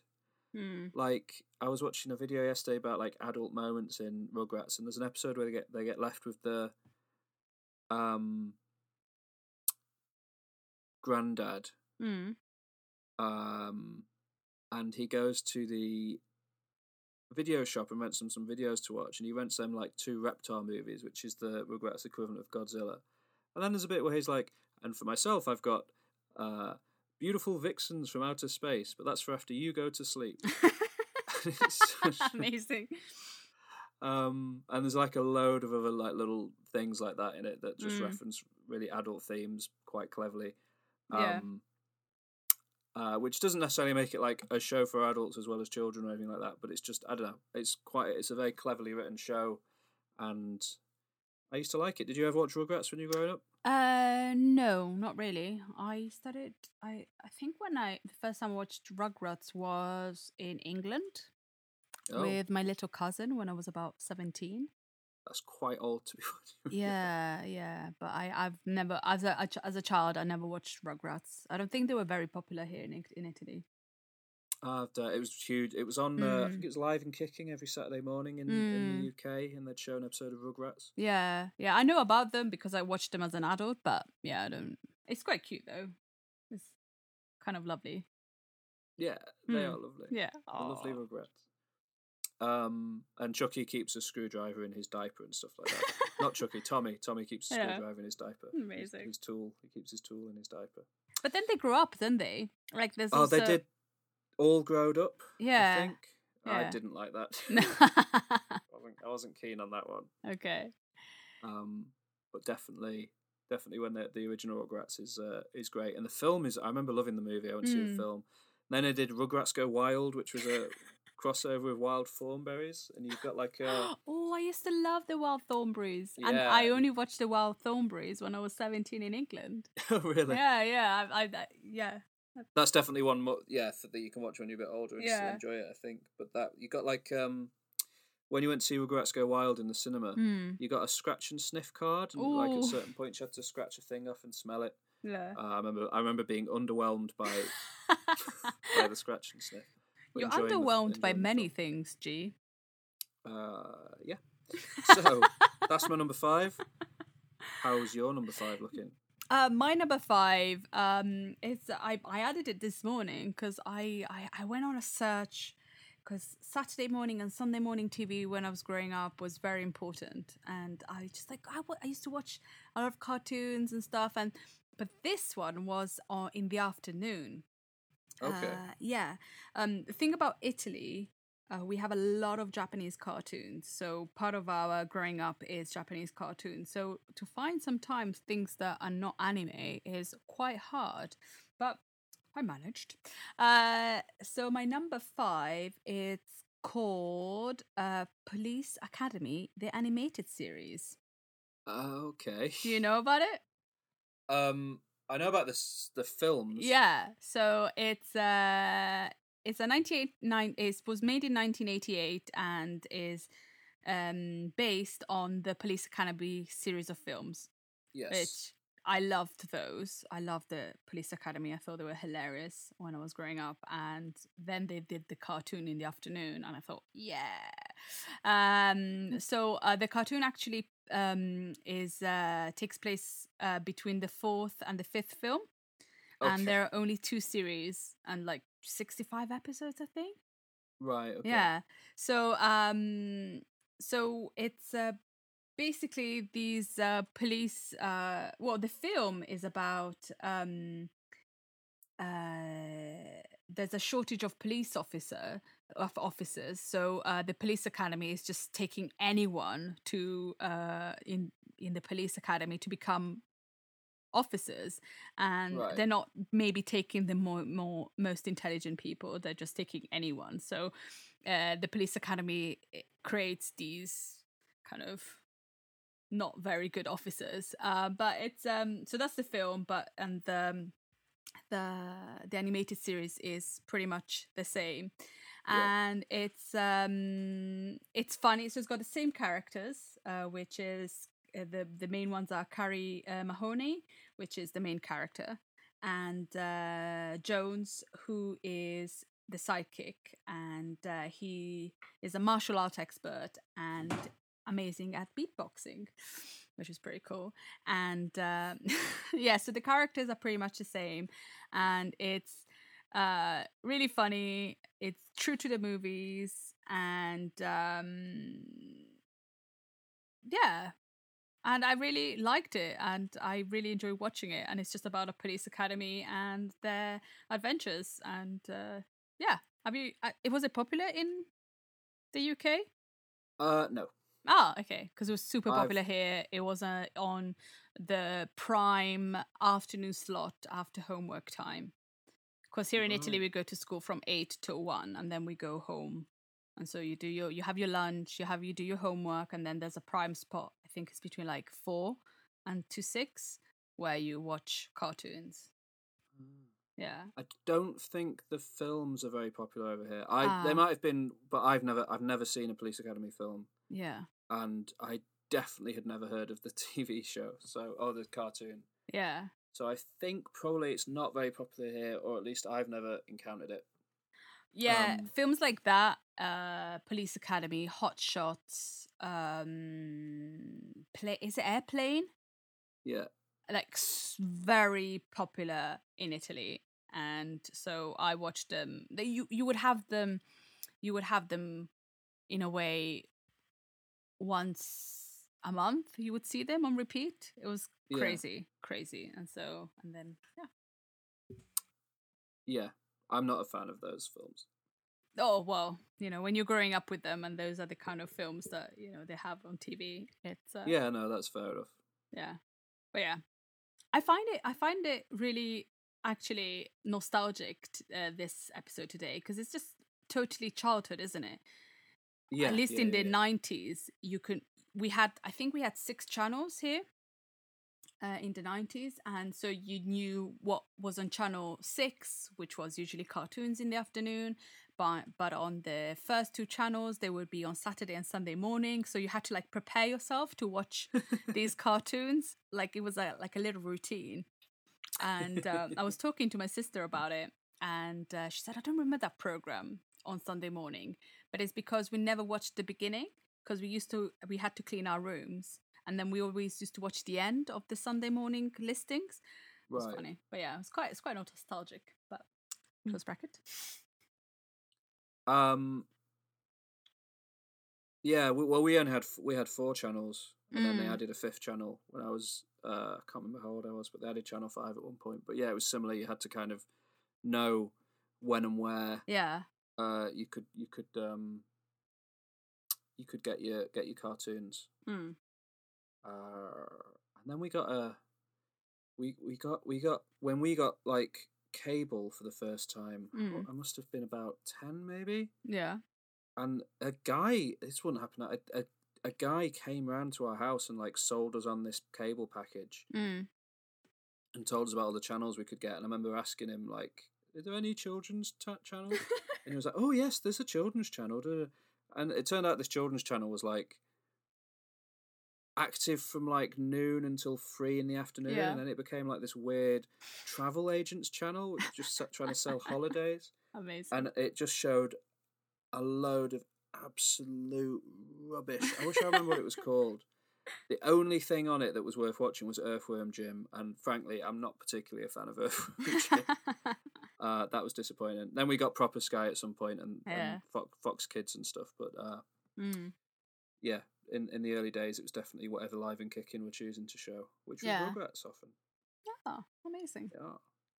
Okay, time for my number four. yes My number four is an odd choice in a way. Uh, I'd sort of not forgotten about it, but not thought about it for a while until yesterday when I was looking up animated shows, um, trying to remember if there's anything I was forgetting.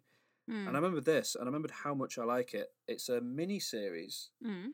from Cartoon Network uh, that was all broadcast in one week in in 2014, and it's only I think ten episodes, and each episode is just ten minutes long. Mm. So there's not a lot of it, uh, but it is it is called Over the Garden Wall. Mm. Do Okay. you know it, Alex? No. It is a it's created by a guy called Patrick McHale, Mm. and it's about two half brothers. One of them is voiced by Elijah Wood, Okay. who are making their way through a forest Mm. to try and find their parents. And you're not given any setup as to why they're in this forest or why they're looking for their parents. They just Yeah. are. Mm. And each each ten minute episode is just about a strange thing they find on their journey. Uh, and they're also accompanied by a bluebird that can talk to Mm. them. Um, and it's all based on sort of Americana. Mm. So it's got this sepia tone to it. Like the art style is all very washed out, and the art design is just gorgeous. And like Mm. it's got this very odd, like it's a children's show, but it's like a sort of horror thing.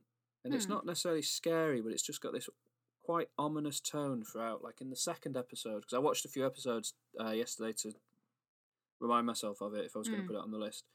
And like in the second episode, they go to this little village where everyone in the village um is is like wearing a pumpkin for a head with like you know a face cut into the front of it Mm. and their bodies are just like covered in straw Yeah. and they're having this barn dance and the two boys walk into the into this barn and they're sort of they're just trying to find out how they can get through the village and get away to carry on their journey but this person turns to the older boy and just says oh you look like you're a bit early and he goes uh, what sorry and she goes you look like you're not ready to join us yet and it's just so and then it just kind of moves on but it's such a weird creepy thing Mm. to say and it's like what is going on um and like by the end of the episode it reveals that like under the and it never says this outright but under this under the pumpkins they're all skeletons and it's obviously it's like where you go when you die Oh. is this village Yeah. And that's what when she said you look like you're early and you're not ready to join us yet she meant because Yeah. you're alive Oh my goodness. Sounds. and it's so strange and weird and creepy but it's never like scary like it's a children's show Mm. but it's just got such a great tone like it's all the things i enjoy like that kind of folk horror strange ominous Mm. vibes and stuff it's everything i like um and yeah if you haven't seen it get get you know definitely definitely watch it because there's there's only just over an hour and a half of it that exists and it's it's just fantastic and really good and it's got these weird little songs in it and yeah over the garden wall uh, I think the people who've seen it know it and love it, and Mm. too many people haven't seen it and uh, and aren't aware of it. But it's a it's a brilliant thing. Sounds good. Yeah, it is. It's very good. Nice. Yeah. Yeah. What's your number four? My number four is my Sunday morning TV time. Not in 1987, but in the 1990s. But this is the 1987 DuckTales. Ooh. Ah. Uh, um, so this is going to be difficult for me because I know the words in Italian and not in English, so I'm going to be as coherent as possible.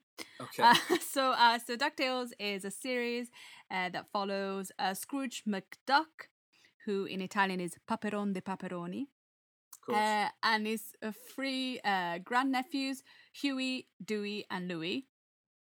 In Italian, qui, qua, qua.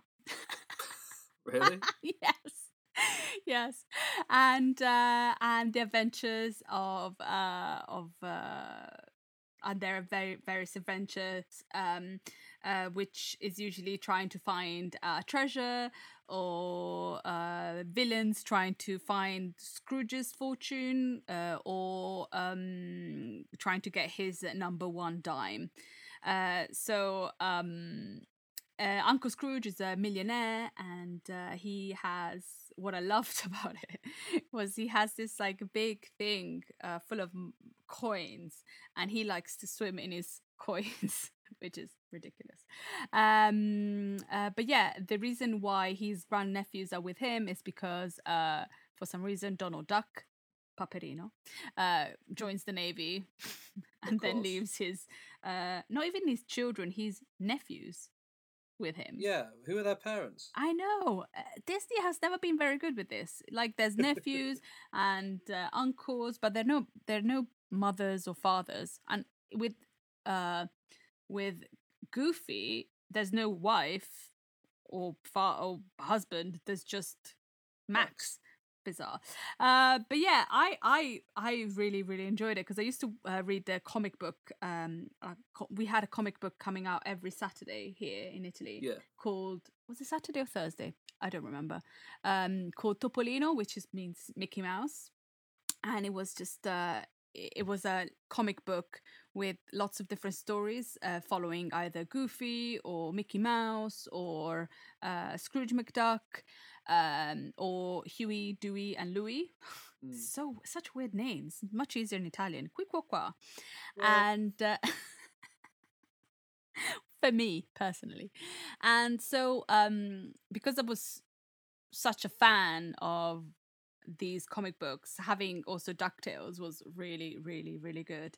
And um yeah i just it just got really fond memories of it and the the opening song ducktales ooh, um beautiful.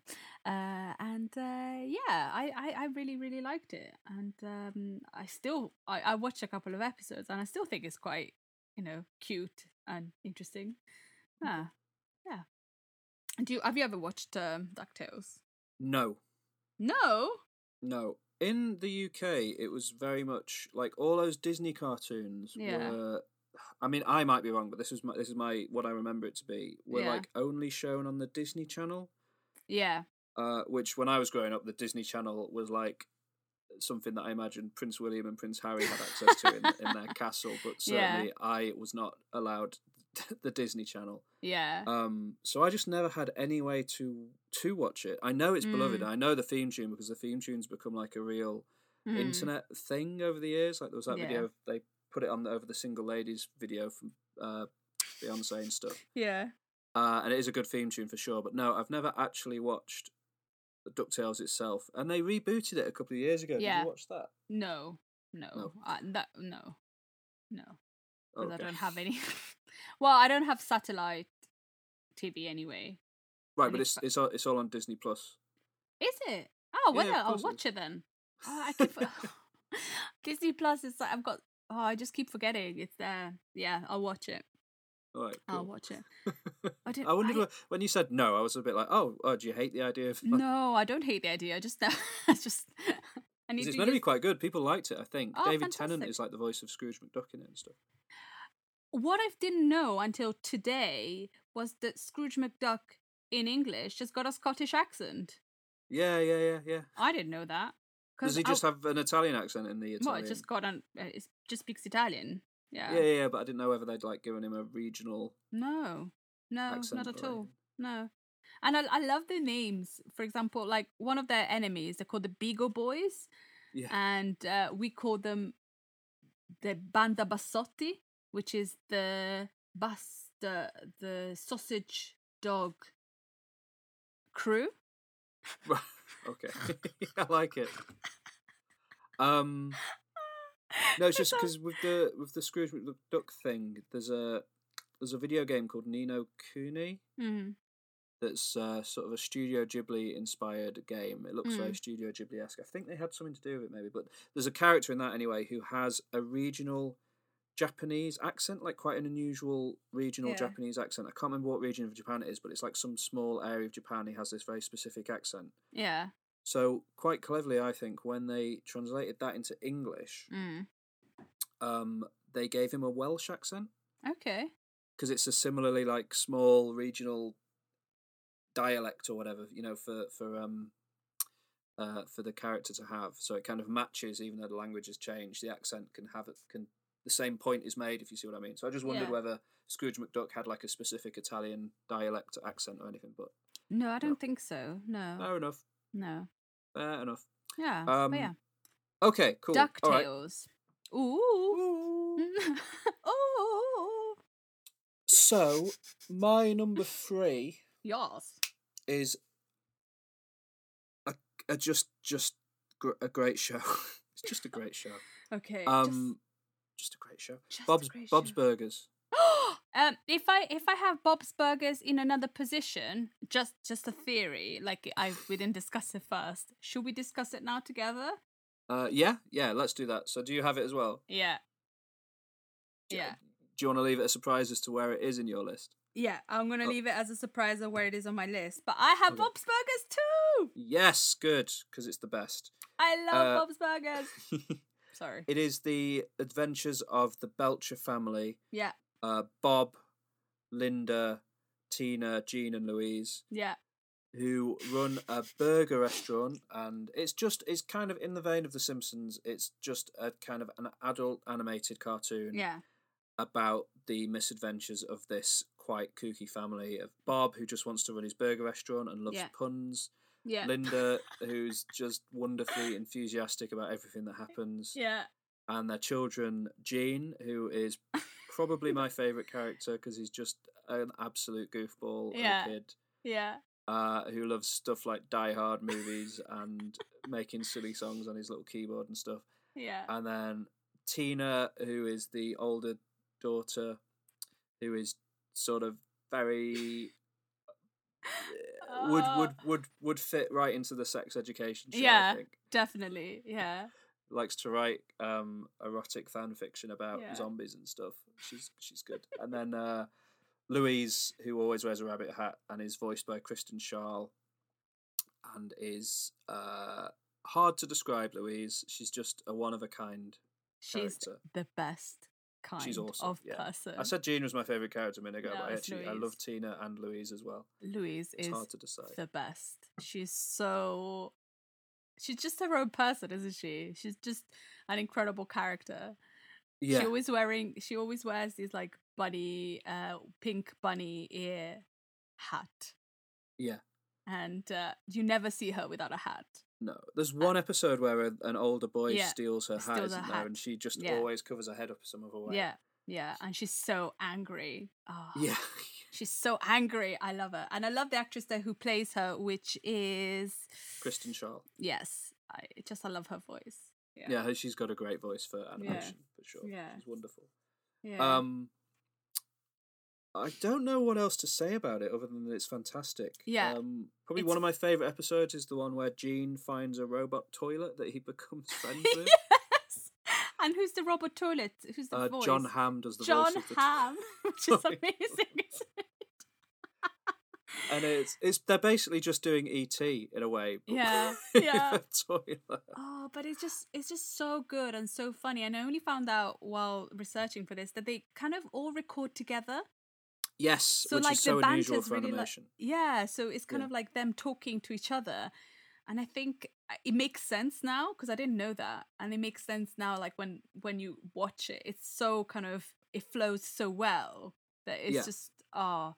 Um, and Sarah Silverman and her and her sister play um, the um, Oh, Jimmy the tw- Pesto's twins. twins and apparently it's so hard to edit them because they're always like being really silly and uh, they, they- really and they funny. film exactly in the same booth as well Oh, uh, well no they record Yeah, and yeah. uh, yeah i just it's just it's just good it's funny from the Do you know opening sorry What? Sorry, I just one thing I want to say Yeah. about it. I think one of the reasons I love it so much is to compare it to a show that is not on my list, yeah uh, Family Guy, okay yeah which I hate. yeah Um, for a variety of reasons. One of the reasons I hate Family Guy is the character of Meg, yeah who is just a nice teenage girl mm, But the Yeah. comedy around her in Family Guy is always Awful. that they bully her and they're Yeah. mean to her and they're horrible to her. yeah And it's this comedy that comes from like hatred and being cruel and making fun of people, which Mm. is very easy to write that kind Mm. of comedy, I think. yeah Um, and like to compare her to Tina in Bob's Burgers, who is really odd and strange and could easily be a character that gets made fun of yeah and that the family bully. But in Yeah. fact, whenever Tina has a new obsession or a new thing she wants to do, Mm. however odd, strange, or different it is, the family always supports her and tries to help her. And yeah it's heart it, like it's heartwarming to see them support each other. And it's a similar reason why I like the TV show Parks and Recreation is that the Mm. comedy doesn't come from conflict, the comedy comes from love, and it's Yeah. so much more difficult to write that sort of comedy. Mm. But when you get it right, I think it's much more rewarding Yeah. better. Um, and that's why I said Gene was my favorite. But in a way, Tina's my favorite character because she's just so representative of what I think works about Bob's Burgers is Mm. how positive it is and how Yeah. how much they support each other as a family. Mm, yeah. Yeah, I guess. I just it's just lovely, isn't it? And it's Yeah. funny. And Mr. Fischoeder is good. Yeah. I'd for example like the board, um every in every episode the board has a new burger Yes, and there's yeah. always like a pun and that I think that is hilarious. It's Yeah. so funny. And, I love whenever the pun gets brought up and Bob explains it, nobody finds it funny. it's so good and then like the opening uh, sequence um they they say what the the uh, is it the um, the building on the left or on the right is closed it's a di- isn't it? it's a different shop every time. yeah it's it, a with different shop every name. time yeah Yeah, but then there's also the the the pest extermination van. There's Yeah. a different name in Yeah. each one as well. Yeah, A different yeah. like pun on on uh, pest.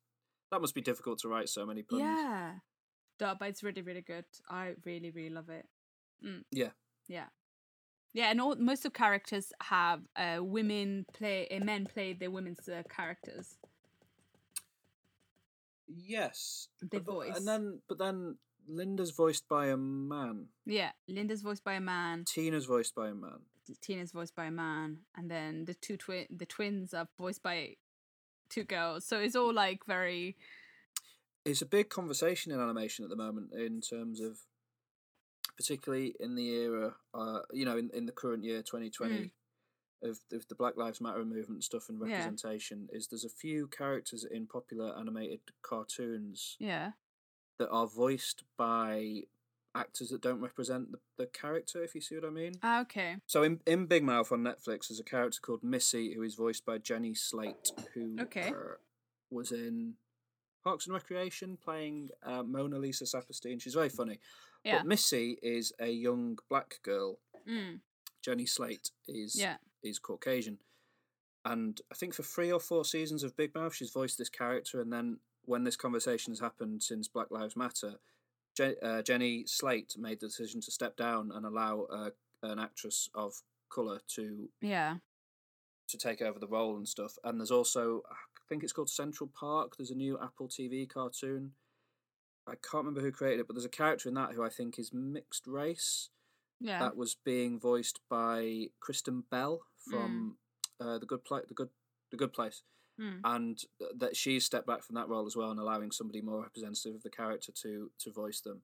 So it's it is actually a com- and I think Bob's Burgers, the creator of Bob's Burgers, has said that they want to be a bit more aware of having characters be voiced by. They're not going to change who voices Linda or Tina or anything like that. I don't think, but they are going to be more aware moving forwards. I think of representation behind the scenes, Definitely. uh, which is an important conversation to have, and yeah, is is important. So Absolutely. Yeah, th- I know. That's just no, no, I. Uh, when we were talking about it. yeah. Yeah. It's uh, definitely. So that was my number three, and your Yes. number question mark. What is Yeah. your number three? My number three. It's uh Futurama. Okay, Futurama. Dun dun dun dun dun dun. dun. Sorry, uh, I love the opening credits of Futurama. Yeah. Uh, so it's um, cre- it was created in two thousand and eight by uh, Matt Groening and David X Cohen, which are also the creators of The Simpsons. Certainly are. Yes, and uh, Futurama follows the adventures of Philip J. Fry, who accidentally uh, uh, fr- uh, freezes himself, I think, preserves himself um, on New Year's Eve uh, for a thousand years, and he wakes up in, uh, I think, I can't remember the year. Should have written it it down. like the year 3000, is it? Or Is yeah. Uh, let me. I think. it, am I just thinking of the Busted song? Um, yeah, three thousand. Uh, two thousand nine and nine hundred and ninety nine, Okay. and it's uh, it. Uh, he gets a job at uh, Planet Express, which is like a delivery service, Yeah. and um, uh, which is a company that is owned by uh, his only living relative, which is uh, Professor Herbert J. Farnsworth. Yes. And um, and there he meets uh, Leela, who he falls in love with, who's who's a cyclops uh, from a planet she doesn't know where from because she she carries she always looks looking for where she's from. Uh, this robot uh, called uh, Bender, uh, Hermes, uh, Doctor Zoidberg, uh, Amy, and other characters. And it just basically follows their adventures. Uh, and uh, yeah, that's pretty much it. It's like a workplace sitcom I read today, which is pretty yeah, true. I suppose yeah. it is. Yeah. Yeah, because I never seen that before, but it's like kind of a workplace sitcom, and um, yeah, it's I I just um I I just loved it when it was out, and I I I watched it loads, and um because you you would assume that because the Simpsons were so big that you could never do anything apart from the Simpsons, you know. But um unfortunately, I never got into the Simpsons when I was in Italy. Yeah. And um, when I went to England, I think that's when uh, a few years later, then Futurama came out, and yeah, I just loved it. I loved the, stories. I uh, enjoyed the comedy of it. Um, I, I can still, I still like it now, and um, unfortunately, I haven't seen all the series because it kept. So, uh, stopping and changing when it was on, when it wasn't on, what series yeah, was on. It, it got cancelled and it got brought Yeah. back and then it got brought back as films. And yeah. then, it was it was really weird but like what i watched uh like i think it was like the first two or three series um i i really enjoyed but then it was it got so sporadic that i don't know if i what what i watched and what i haven't watched but um yeah um it's a shame because on disney plus there is you can watch the simpsons yeah. but you there's no futurama which is a shame because i would definitely odd would like to watch that. Yeah. Um but yeah i i i really like it. I think it's really fun. And silly. Yeah. Did you like did you ever watch uh, futurama? I did watch it because I remember being extremely excited uh, Oh, when it was announced, yeah. And I remember watching it. And I don't want to. I don't want to say I don't like Futurama because it's in Mm. my. It's in. It's actually in my honorable mentions. Like I Yeah. do like it, yeah but I've always really struggled with it because I know that people. There are people like you who love it, yeah absolutely love it, and are obsessed with it. And I know how clever it is. Like it's incredibly clever. Like yeah there's made up languages in there with all kinds of Mm. secret little Easter eggs. Like the storytelling in it is is, is Yeah. amazing. There's just something about it that I've never I never find it that funny. It never really makes me laugh. Like I Mm. watch an episode and enjoy it, yeah but I don't think it's very funny. Like Bender, Mm. I don't like Bender very much. He doesn't make like comedy is so subjective, isn't it? Like what Yeah. you find funny isn't necessarily going to be what somebody else finds funny. And for me, Futurama is a good example of that in terms of I just don't really get it. Fry, I Mm. don't. He doesn't make me like. I don't know. I can't fully explain it, and I don't want to sound like I'm putting it down or rubbishing it because I can Yeah. recognize how good it is. I just, Mm. it's just never really quite clicked with me, mm. and I don't know if it's because I like The Simpsons so much that I expected it to be. No, because I don't. Because it's it's. It's like it's been enough time now that it stands on its own. And Yeah. did you watch Disenchantment? Yeah, I watched a couple of episodes and I I didn't really I I maybe I'll need to watch more. I just couldn't get really into it. Yeah, see, because like Disenchantment is the is the next. So he made Matt Groening made The Simpsons, and he made Futurama, and then the next thing he did was on Netflix Disenchantment, Yeah. which kind of came out and people kind of rubbished it, and it didn't didn't get very good reviews. yeah. And I really liked it. Like I, I there's a second part that's out now that I haven't watched yet, but I loved the first uh, few episodes of Disenchantment. That I watched. Okay. Uh, and I found it really funny and really liked it, Mm. and then people weren't really into it, and it feels like the re- reverse of the Futurama situation where I've never quite got it, but other people Yeah. yeah, yeah, love it. Hmm. Um, Maybe. Zoidberg is good. Zoidberg. makes me laugh. Zoidberg is the best. Ooh, boop, boop, boop, boop, boop, boop, boop. and uh, the Richard Nixon head Yes. always makes me laugh. Like, it's just so good. There's so many like good also references to kind of because they're in the future, but it doesn't feel like apart from flying cars and ways of you know transporting things, not much has changed.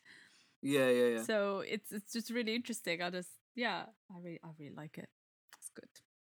And that's my number three. Futurama. Futurama. Okay, well, my number two Yeah.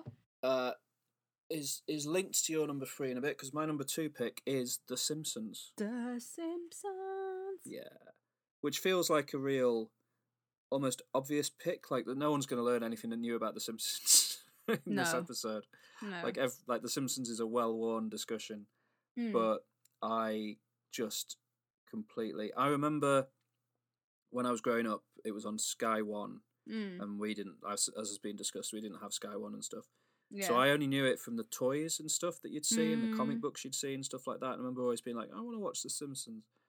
and then finally it came out on BBC yeah. Two. Or was it BBC One they showed it on originally? I don't remember. But it came- Mm. They started showing it on BBC, and I remember the very first episode they ever showed. I remember sitting down to watch it and being so incredibly excited Yeah. and um, being slightly disappointed because the first episode that was ever shown on BBC Two was uh, an episode from the first season called I think "There's No Disgrace Like Home." Maybe Mm. there's no Mm. disgrace like home, and it's where they go to Mr. Burns's mansion. Yeah, there's no Mm. disgrace like home. It's episode four of season one for some reason. I don't know why they showed that one first. Yeah. But they go to Mr. Burns's mansion for a party, Mm. and Homer. The whole episode is about Homer being embarrassed by the antics of the other members of the family. So, like, Mm. because it feels pointless to go over it, but The Simpsons is about Homer, Marge, Bart, Lisa, and Maggie, who are a family in Springfield in America. Homer works in the nuclear power plant, and uh, Marge is Marge is sort of the stay-at-home mum, Yeah. and the children are Bart and Lisa are, are ten and eight years old, and Maggie's a baby. Mm. There you go. Um, if you didn't know. All news, new information. Yeah, and you tell me about Homer now. Like, who is like what kind of character is Homer? Homer, it's the dad. Yes. Uh, he works. No, but like plant? just his character type. Like, what kind, what type of character is he? Um, like you mean what? Is he Uh, like for- really smart and intelligent and suave? So or- Homer is just a, a guy, isn't he? Like he's he does mistakes like any other guy. He does silly mistakes. He's also Yeah. loving. Sometimes he seems selfish. He doesn't see. I don't think he does anything with bad intentions. I think No. his it always comes from a place of, uh, of uh, being silly. but I don't think he's a bad guy. He Interesting just that does you silly say that things. because there's something to talk about with that in a minute. But but yeah, you're basically right. You base, I agree with you. But he he does make mistakes and do and get into trouble and do stupid things sometimes. Yeah. And then normally Marge is sort of the more down to earth one who is a bit more reserved, maybe, and like, you know, will Hmm. sort of Yeah. look after the family. And then you've got Bart and Lisa. Bart is Yeah. a, Bart is a naughty boy. Lisa's Yeah. like really smart and intelligent and well behaved. Yeah. Yeah. But in this episode, Marge is a drunk, and Bart and Lisa are both really, really naughty terrors, and Mm. Homer is the really reserved one that's embarrassed by the behaviour of his family. Ah. And it's totally the characters just aren't aren't there in Mm. that episode. And it was a, such a because by the time it got shown in, in in the UK, like a few seasons of it had been out, they could have picked any episode to show first. yeah. I've always found it so odd that they picked that one where the characters really are almost some of them opposite to what they go on to like be defined as later. Mm. Uh, so I remember being a bit disappointed by it because it just seemed like such an odd episode and not what I understood The Simpsons to be. Anyway, I carried on watching it and fell in love with it, and it's the most. It's just. I just I used to watch it every single day when I had my dinner and stuff. Like it was on BBC Two at like six o'clock in the evening or something. I think Hmm. five o'clock something like that. Yeah. And then we when we got Sky One, Sky One just basically showed The Simpsons all the time. Um, and I just I completely love it. And for me, the golden era of it is a lot of people say like season one to season nine, Mm. but for what I've just gone over, I really feel like season one is not developed enough yet. Like they aren't quite Yeah. there with it. So for me, it's like Mm. season two through Mm. to about season nine or even ten, maybe, are like the Mm. golden era. And when I put The Simpsons at number two on my list, I'm specifically mean like that bit of The Simpsons because it's gone on to be like I think season thirty or thirty one is the most recent. Yeah. Um, but I haven't watched it in a long time, or at least I haven't watched new episodes in a long time. Mhm. But um, I think about scenes from different Simpsons episodes, minimum probably five times a day. Something will happen that will make me think of a Simpsons episode. um, and I just it it's just it's just it's just part of my DNA almost at this point. The Mm. Simpsons, and when Disney Plus came out. Uh, in America, it had all the Simpsons on it, and over here, when it was coming out over here, they it wasn't going to have the Simpsons on it until like the last minute. They were like, "Oh, we've got the Simpsons on there as well."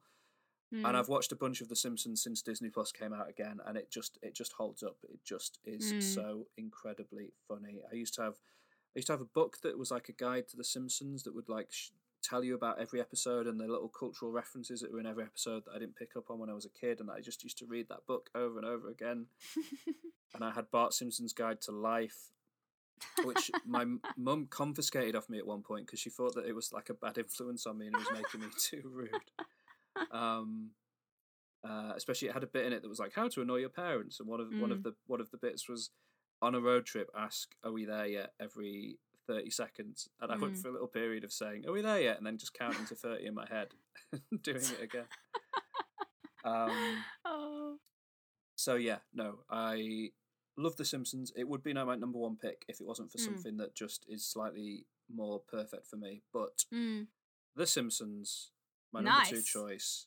I If you like it. If you haven't watched it, then watch it. Watch it. The very if you've never seen any Simpsons, then watch uh, the episode called "You Only Move Twice," where they move to a new place run by a Bond villain. It is a perfect Simpsons episode.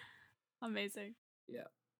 So there we go. And don't watch anything past season ten because it's No. pure unrestrained garbage. Okay. Yeah. Nice one. Yeah. What's your number two pick, Alex? My number two pl- uh, pick is a Netflix uh, children's series Okay. uh, called Hilda. oh, okay. Yeah. So it's a British Canadian uh, animated TV series, and it's based on a graphic no- novel uh, series by Luke Pearson. And uh, it's uh, only got one ser- series for now. I don't think I don't know if they're gonna have another one. Um, ah, yeah, they're gonna have another one in 2020, but for now there's only one uh, season. So it's the story of this girl uh, living in the cabin in the middle of nowhere and her adventures with her deer fox. And Okay. that's it. Twig. And, is it is uh, it funny?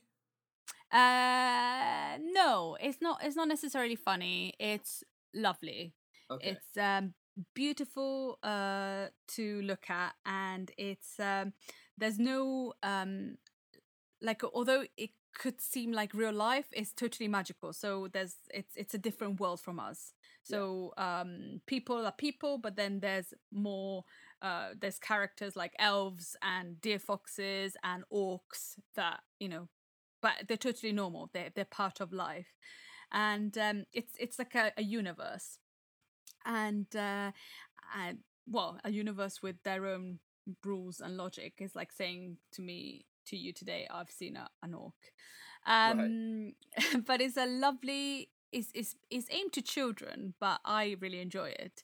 And um it's um the colors that they use is just they're very warm and autumnal and it Yeah. feels like kind of like an old school. And um and the animation is quite it's not really like um crisp. It's quite just nice and it's just not very crisp. Yeah. and um there it's lovely. It's just really lovely and i love it. And uh you just um the first two episodes kind of uh, tell you kind of set the scene of who Hilda is and where she lives and um, uh, what kind of uh, person she is and who tw- little Twig is. And then, then the more it goes on, then you kind of like other characters come in, and then um, she moves out from where she is uh, because of certain reasons, which are totally magical. And um, it's just a lovely story of a girl growing up and uh, going to live uh, live somewhere else, and uh, of her adventures, her magical adventures, Hmm. and it's it's just really really nice. And I I discovered it I think last year um on uh, on uh, is on the children's section of Netflix, and. Uh, you often cruise the children's section of Netflix? Uh, well, it's for uh, because I was looking for stuff for my students to watch. Right. so I was looking for stuff for my students to watch, and then I found Hilda, and I was like, I think I'm gonna like this. But it's my main recommendation to my student for my students. Um, so uh, they love it too. So approved by kids, approved by adults. Um, and funnily enough, I never heard of the artist Grimes before watching Hilda, and Grimes does the opening um, song for the Ah, for the um, for the cartoon. interesting. So does Hilda drive a Tesla? Yeah. Cool. Yeah, and just called her child uh, cluck cluck na ooh ah. but yeah, Hilda, lovely, uh, nice to watch, uh, beautiful. I love it. Awesome stuff. Yeah, Cool. thank you. That's my number two. Nice. Uh, from your face, I don't think you ever seen it or heard of it. Uh, no, I've not seen it. I think I might have heard of it from you talking about it before sometime. Probably. I think because you mentioned, I think you might have mentioned it on the podcast before when we talked about Grimes, possibly. Maybe. Uh, but no, I've not seen it. But it Yeah. sounds nice, Lovely. and you obviously like it a lot, so no, it must be. Yeah, Yeah. sounds good. Sounds good. my number two. Your number two, which means your number one, is Bob's Burgers. Bob's Burgers. I love Bob's Burgers. Absolutely. I love Louise. I love Tina. I love Gene. I love Bob. I love everything. Yeah. I can respect that. I, I. I love it too. It's very good. Yeah. Uh, I love the so- every episode ends with a different song as well, doesn't it? Yeah. Yeah. and a Um, different little sketch at the end. Yeah, it's such Like- a musical show. Because there's so much, you know, cartoons. There's so much, well, animation. There's so much work that goes into it. So those little things that change all the time. That's a lot of work put in a, a tiny amount of, you know, footage. Yeah, so definitely. it's, it's incredible that they can do that at the beginning and at the end. It's Mm. really good. yeah, no, I agree. Uh, Your okay, number one, then, Mr. Jaw. my number one is a Disney Channel show Mm-hmm. from uh, 2012, created by Alex Hirsch, called Gravity Falls. Gravity Falls, Gravity Yes. Falls. mate. Uh, Gravity Falls are the adventures of mm, Dipper Pines, voiced by Jason Ritter, and his twin sister Mabel, voiced by Kristen Schaal, who's Mm-hmm. Yeah. also in Bob's Burgers, Mm-hmm. uh, who go to spend the summer with their great uncle Stan, who is voiced by Alex Hirsch, the creator of the show. He runs a shop called the Mystery Shack, uh, which uh, sort of is meant to be a museum and gift shop of like local strange mysteries. Yeah.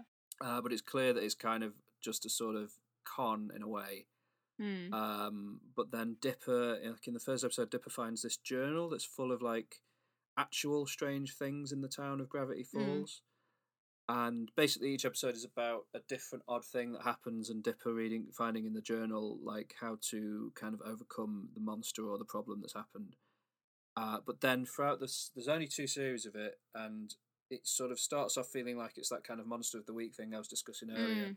but it Yeah. very much builds to like an ongoing storyline that like uh, becomes incredibly satisfying and has like some really good twists in it and it's like some of the Mm. best storytelling i've seen on tv Yeah. uh, and it's also I, th- I think the reason i love it so much is like it's really similar to twin peaks it's got a real twin peaksy vibe from it it's really obviously influenced by twin peaks Mm. um and i love that of course i love that uh like weird stuff happening in a small town in america is like just just just plug that directly into my veins that's exactly what i like um but also Oh. It's super influenced and alex hirsch has said that it's really influenced by the simpsons as well Mm. and it gets that humor spot on and it's like if it was just the story and what happens i would really like it but it's the fact that it is painfully funny, like makes me cry with laughter often. Hmm. That is what makes me love it so much. Like the mixture of, of, of the exact kind of storytelling I like with the exact kind of humour I find funny just creates a perfect thing. Which is why I once spent probably total 15 to 20 man hours making a Dipper costume for Halloween. Yeah. And I created his journal, like I wrote his journal out um, with all the illustrations and stuff. I don't know where that is Yeah. now, actually. I wish I hadn't lost it, but uh, I made his journal, um, Hmm. and that took me so long. but uh, yeah, I love it. I absolutely adore Gravity Falls, and it's my number one. What do you think, Alex? I really like it. I do. The first time I heard of it was when you and our friend Gail were talking about wearing a costume, and uh, you were going to be Dipper, and Gail was going to be Mabel. And I was Yeah. like, what are they talking about? Why are they so intense? And then I started watching it, and it's so good. It's really, really good. I really, really enjoyed it. Yeah, yeah, Yeah. And it's on Disney Plus, isn't it? Yeah, it's all on Disney So- Plus. So I'm going to watch it again because I watched it like a few years ago, and I think I can definitely do with some Gravity Falls at the moment. Good. Yeah. yeah, it's very mm. heartwarming stuff, isn't it? Yeah, good choice. Good number one. Thank you. You're welcome. Okay, time for honourable mentions. Do you want to do the five to one first? Yes, I do. Yeah. Of course I do. Okay, five to one. I've got at number five Rugrats. Mm-hmm. At number four, Over the Garden Wall. At number three, Bob's Burgers. Mm-hmm. At number two, The Simpsons. Yeah. And at number one, Gravity Falls. Fantastic. Mm. Uh, my top five. Number five, Police Academy. Number four, DuckTales, the 1987 one. Number three, Futurama. Number two, Hilda. And number one, Bob's are Buggers. Lovely, lovely stuff. Yes. Okay, so I've got some honourable mentions to go through. Hi. Hi, hi, yep, I'm here. Hi. Um, Big Mouth,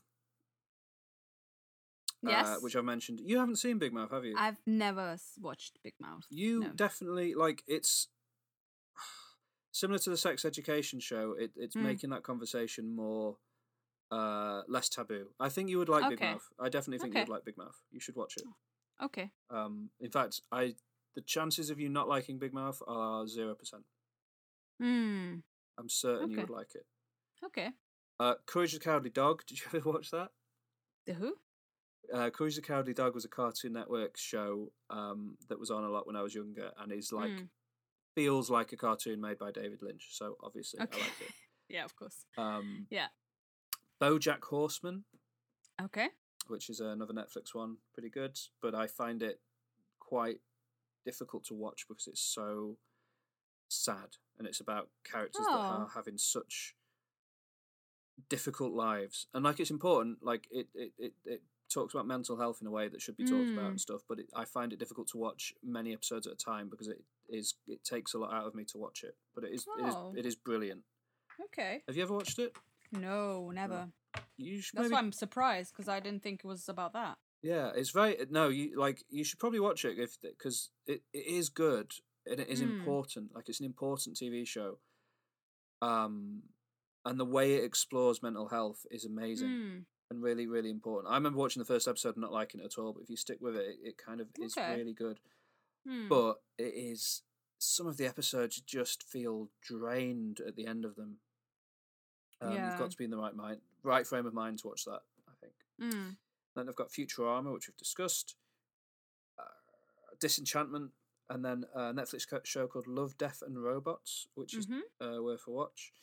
Harley Quinn, the new Harley Quinn adult Ah, animated okay. show, is Mhm. uh, is really fun, worth watching. F is for Family is another. Netflix are killing it actually with cartoons. They're really good. Mm. F is for Family is, is pretty good. It's worth watching Okay. if you haven't seen it. King of the Hill from back in the day, I really like that. Mhm. Wallace and Gromit. Let's not forget Wallace and Yeah. Gromit. Arthur, the Aardvark, uh, the Mhm. Powerpuff Girls, the '90s Batman animated series, which is Yeah. awesome. Uh, SpongeBob SquarePants, which I always had a soft spot for. Uh, I like that kind of goofy humor. Count Duckula, Mm. Yeah. uh, which was uh, Count Duckula was made in the suburb of Manchester I grew up in, so I have a real soft spot for it, and I also love it. The Animals of Farthing Wood, was a brutal cartoon when I was a kid uh, that was about animals trying to escape from a wood that was being Mm. destroyed. But every episode would end with one of them being uh, brutally killed. Very odd for a children's show. Yeah. The raccoons that I had when I was on video when I was a kid, I used to watch the raccoons over and over and over. The Trapdoor is a Mm. strange um, plasticine stop motion animated uh, children's show from when I was a kid. If you've never seen The Trapdoor, just look it up on YouTube for like Mm. Some really uh, weird animation. Nelly the elephant. Uh, again, I had that on video when I was a kid. It was about an elephant that Nelly the elephant da, da, da, went away from the circus. Anyway, good show. Garfield and Friends, Yeah. X Men, and then one I'd forgotten about, and I barely remember it, Mm. but it's got an amazing theme tune. So just what, just look this up and watch the theme tune on YouTube. I love it. It's called As Told by Ginger, Mm. and it was it was like a Nickelodeon TV show. Um, Okay. that is I, I remember I remember liking it actually and it being quite good, but it's just got this awesome theme song that sounds like a kind of Macy Gray song or something. Anyway, okay. worth watching. And for the first time ever, I've got a dishonorable mention. Oh. Okay. I, I want to single something out as being the most ugly, unpleasant to look at cartoon I've ever seen. I remember watching it when I was a kid and being confused as to why it existed. Mm. And the like the voice acting is is is unpleasant to listen to. Everything about it I dislike. So I Mm. don't I don't like getting too negative on here, but I just want to mention it because it's so foul. Yeah. There's a cartoon called Angela Anaconda. Oh, I don't know what that is. Do you know it? Nope. Just just Google image it for just Google image it and see What what, was you called? see. Angela Anaconda. Angela Anaconda. oh God! Are you crazy? Is that for children? exactly, isn't it? That's it's horrifying. terrifying. what? No, I I can't unsee that. I'm not going to be able to sleep tonight. You should What? watch watch a bit of it on No, YouTube, I don't and it's even that. in motion. No. It's even No, worse. they're Oh. grey. No. Who did that? Who is this horrible person? I'm sorry, person that you did it, but you did a bad thing. Oof. I want to be. But do you know why why I particularly dislike it is that they Wha- put a short five minute chunk of it in front of the Yeah. Digimon movie. Do you remember the Digimon? Yeah. So when the Digimon movie came out in America and the UK, when you went to see it in the cinema, there was an Angela Anaconda short film at the start of it. So you had to sit through five because they were because I think it wasn't as popular as they wanted it to be, and they knew Digimon was huge, so they kind of wanted to push it a bit on people. So How can that be even something that is out? That is horrible. So you had to like sit no, for a no, five no minute Angela right-minded short. person. No, I'm sorry, no right-minded person. Like, yeah, that's a good concept for a, for a children's program. Let's put it on. It's probably like somebody's child, like uh, son or daughter of like a producer. it's like, oh, I've got a great idea. It's terrible. It's terrible. Oh, I don't want to watch Yeah. any of it. No, it's it's horrible. So I just wanted to bring it up because uh, it's just it, it it's burned in my memory as something that just Yeah, dam- horrible. damaged me when I was younger. Horrible. So, Well, do you have thank you honorable mentions? honorable mentions for me. So, um, Archer, uh, which uh, is uh, about uh, secret agent, I guess. Um, Yep. Batman, the 1992 series, which I loved. Um, South Park. Uh, Daria, which uh, well, I'm not going to go into South Park. We know what it is. Uh, Daria, which was an MTV uh, cartoon about this uh, teenager teenager in a high school, and then uh, the Teenage Ninja Mutant. Oh, it's so difficult to say in English. I- In in Italian, is like the Le Tartarughe Ninja done, but in English, it's called Teenage Mutant Ninja Turtles. No, one more time. Teenage Mutant Ninja Turtles. Teenage Mutant Ninja Turtles. I think it is in Italian. Uh, yeah, loved that one. Uh, the Animaniacs. Uh, Looney Oh Tunes. yeah, of course, the Animaniacs. Yeah, uh, Count Dracula, loved Count Dracula. And then I used to watch a lot of Tiny Toons, which is basically Looney Tunes but as children. Um, Tiny Toons is weird because it Tiny Toons they're children, right? Yeah. but, But they go to they're university. kind of the yeah, yeah. But I'm not, I'm not you're young- criticizing it. I used to really like it. It's just it's just Yeah, so odd that it. they're children, but they go to time they go to Toon University, but they're clearly meant to be about twelve. Um, maybe maybe maybe but- cartoons just develop quicker than uh, humans. Exactly.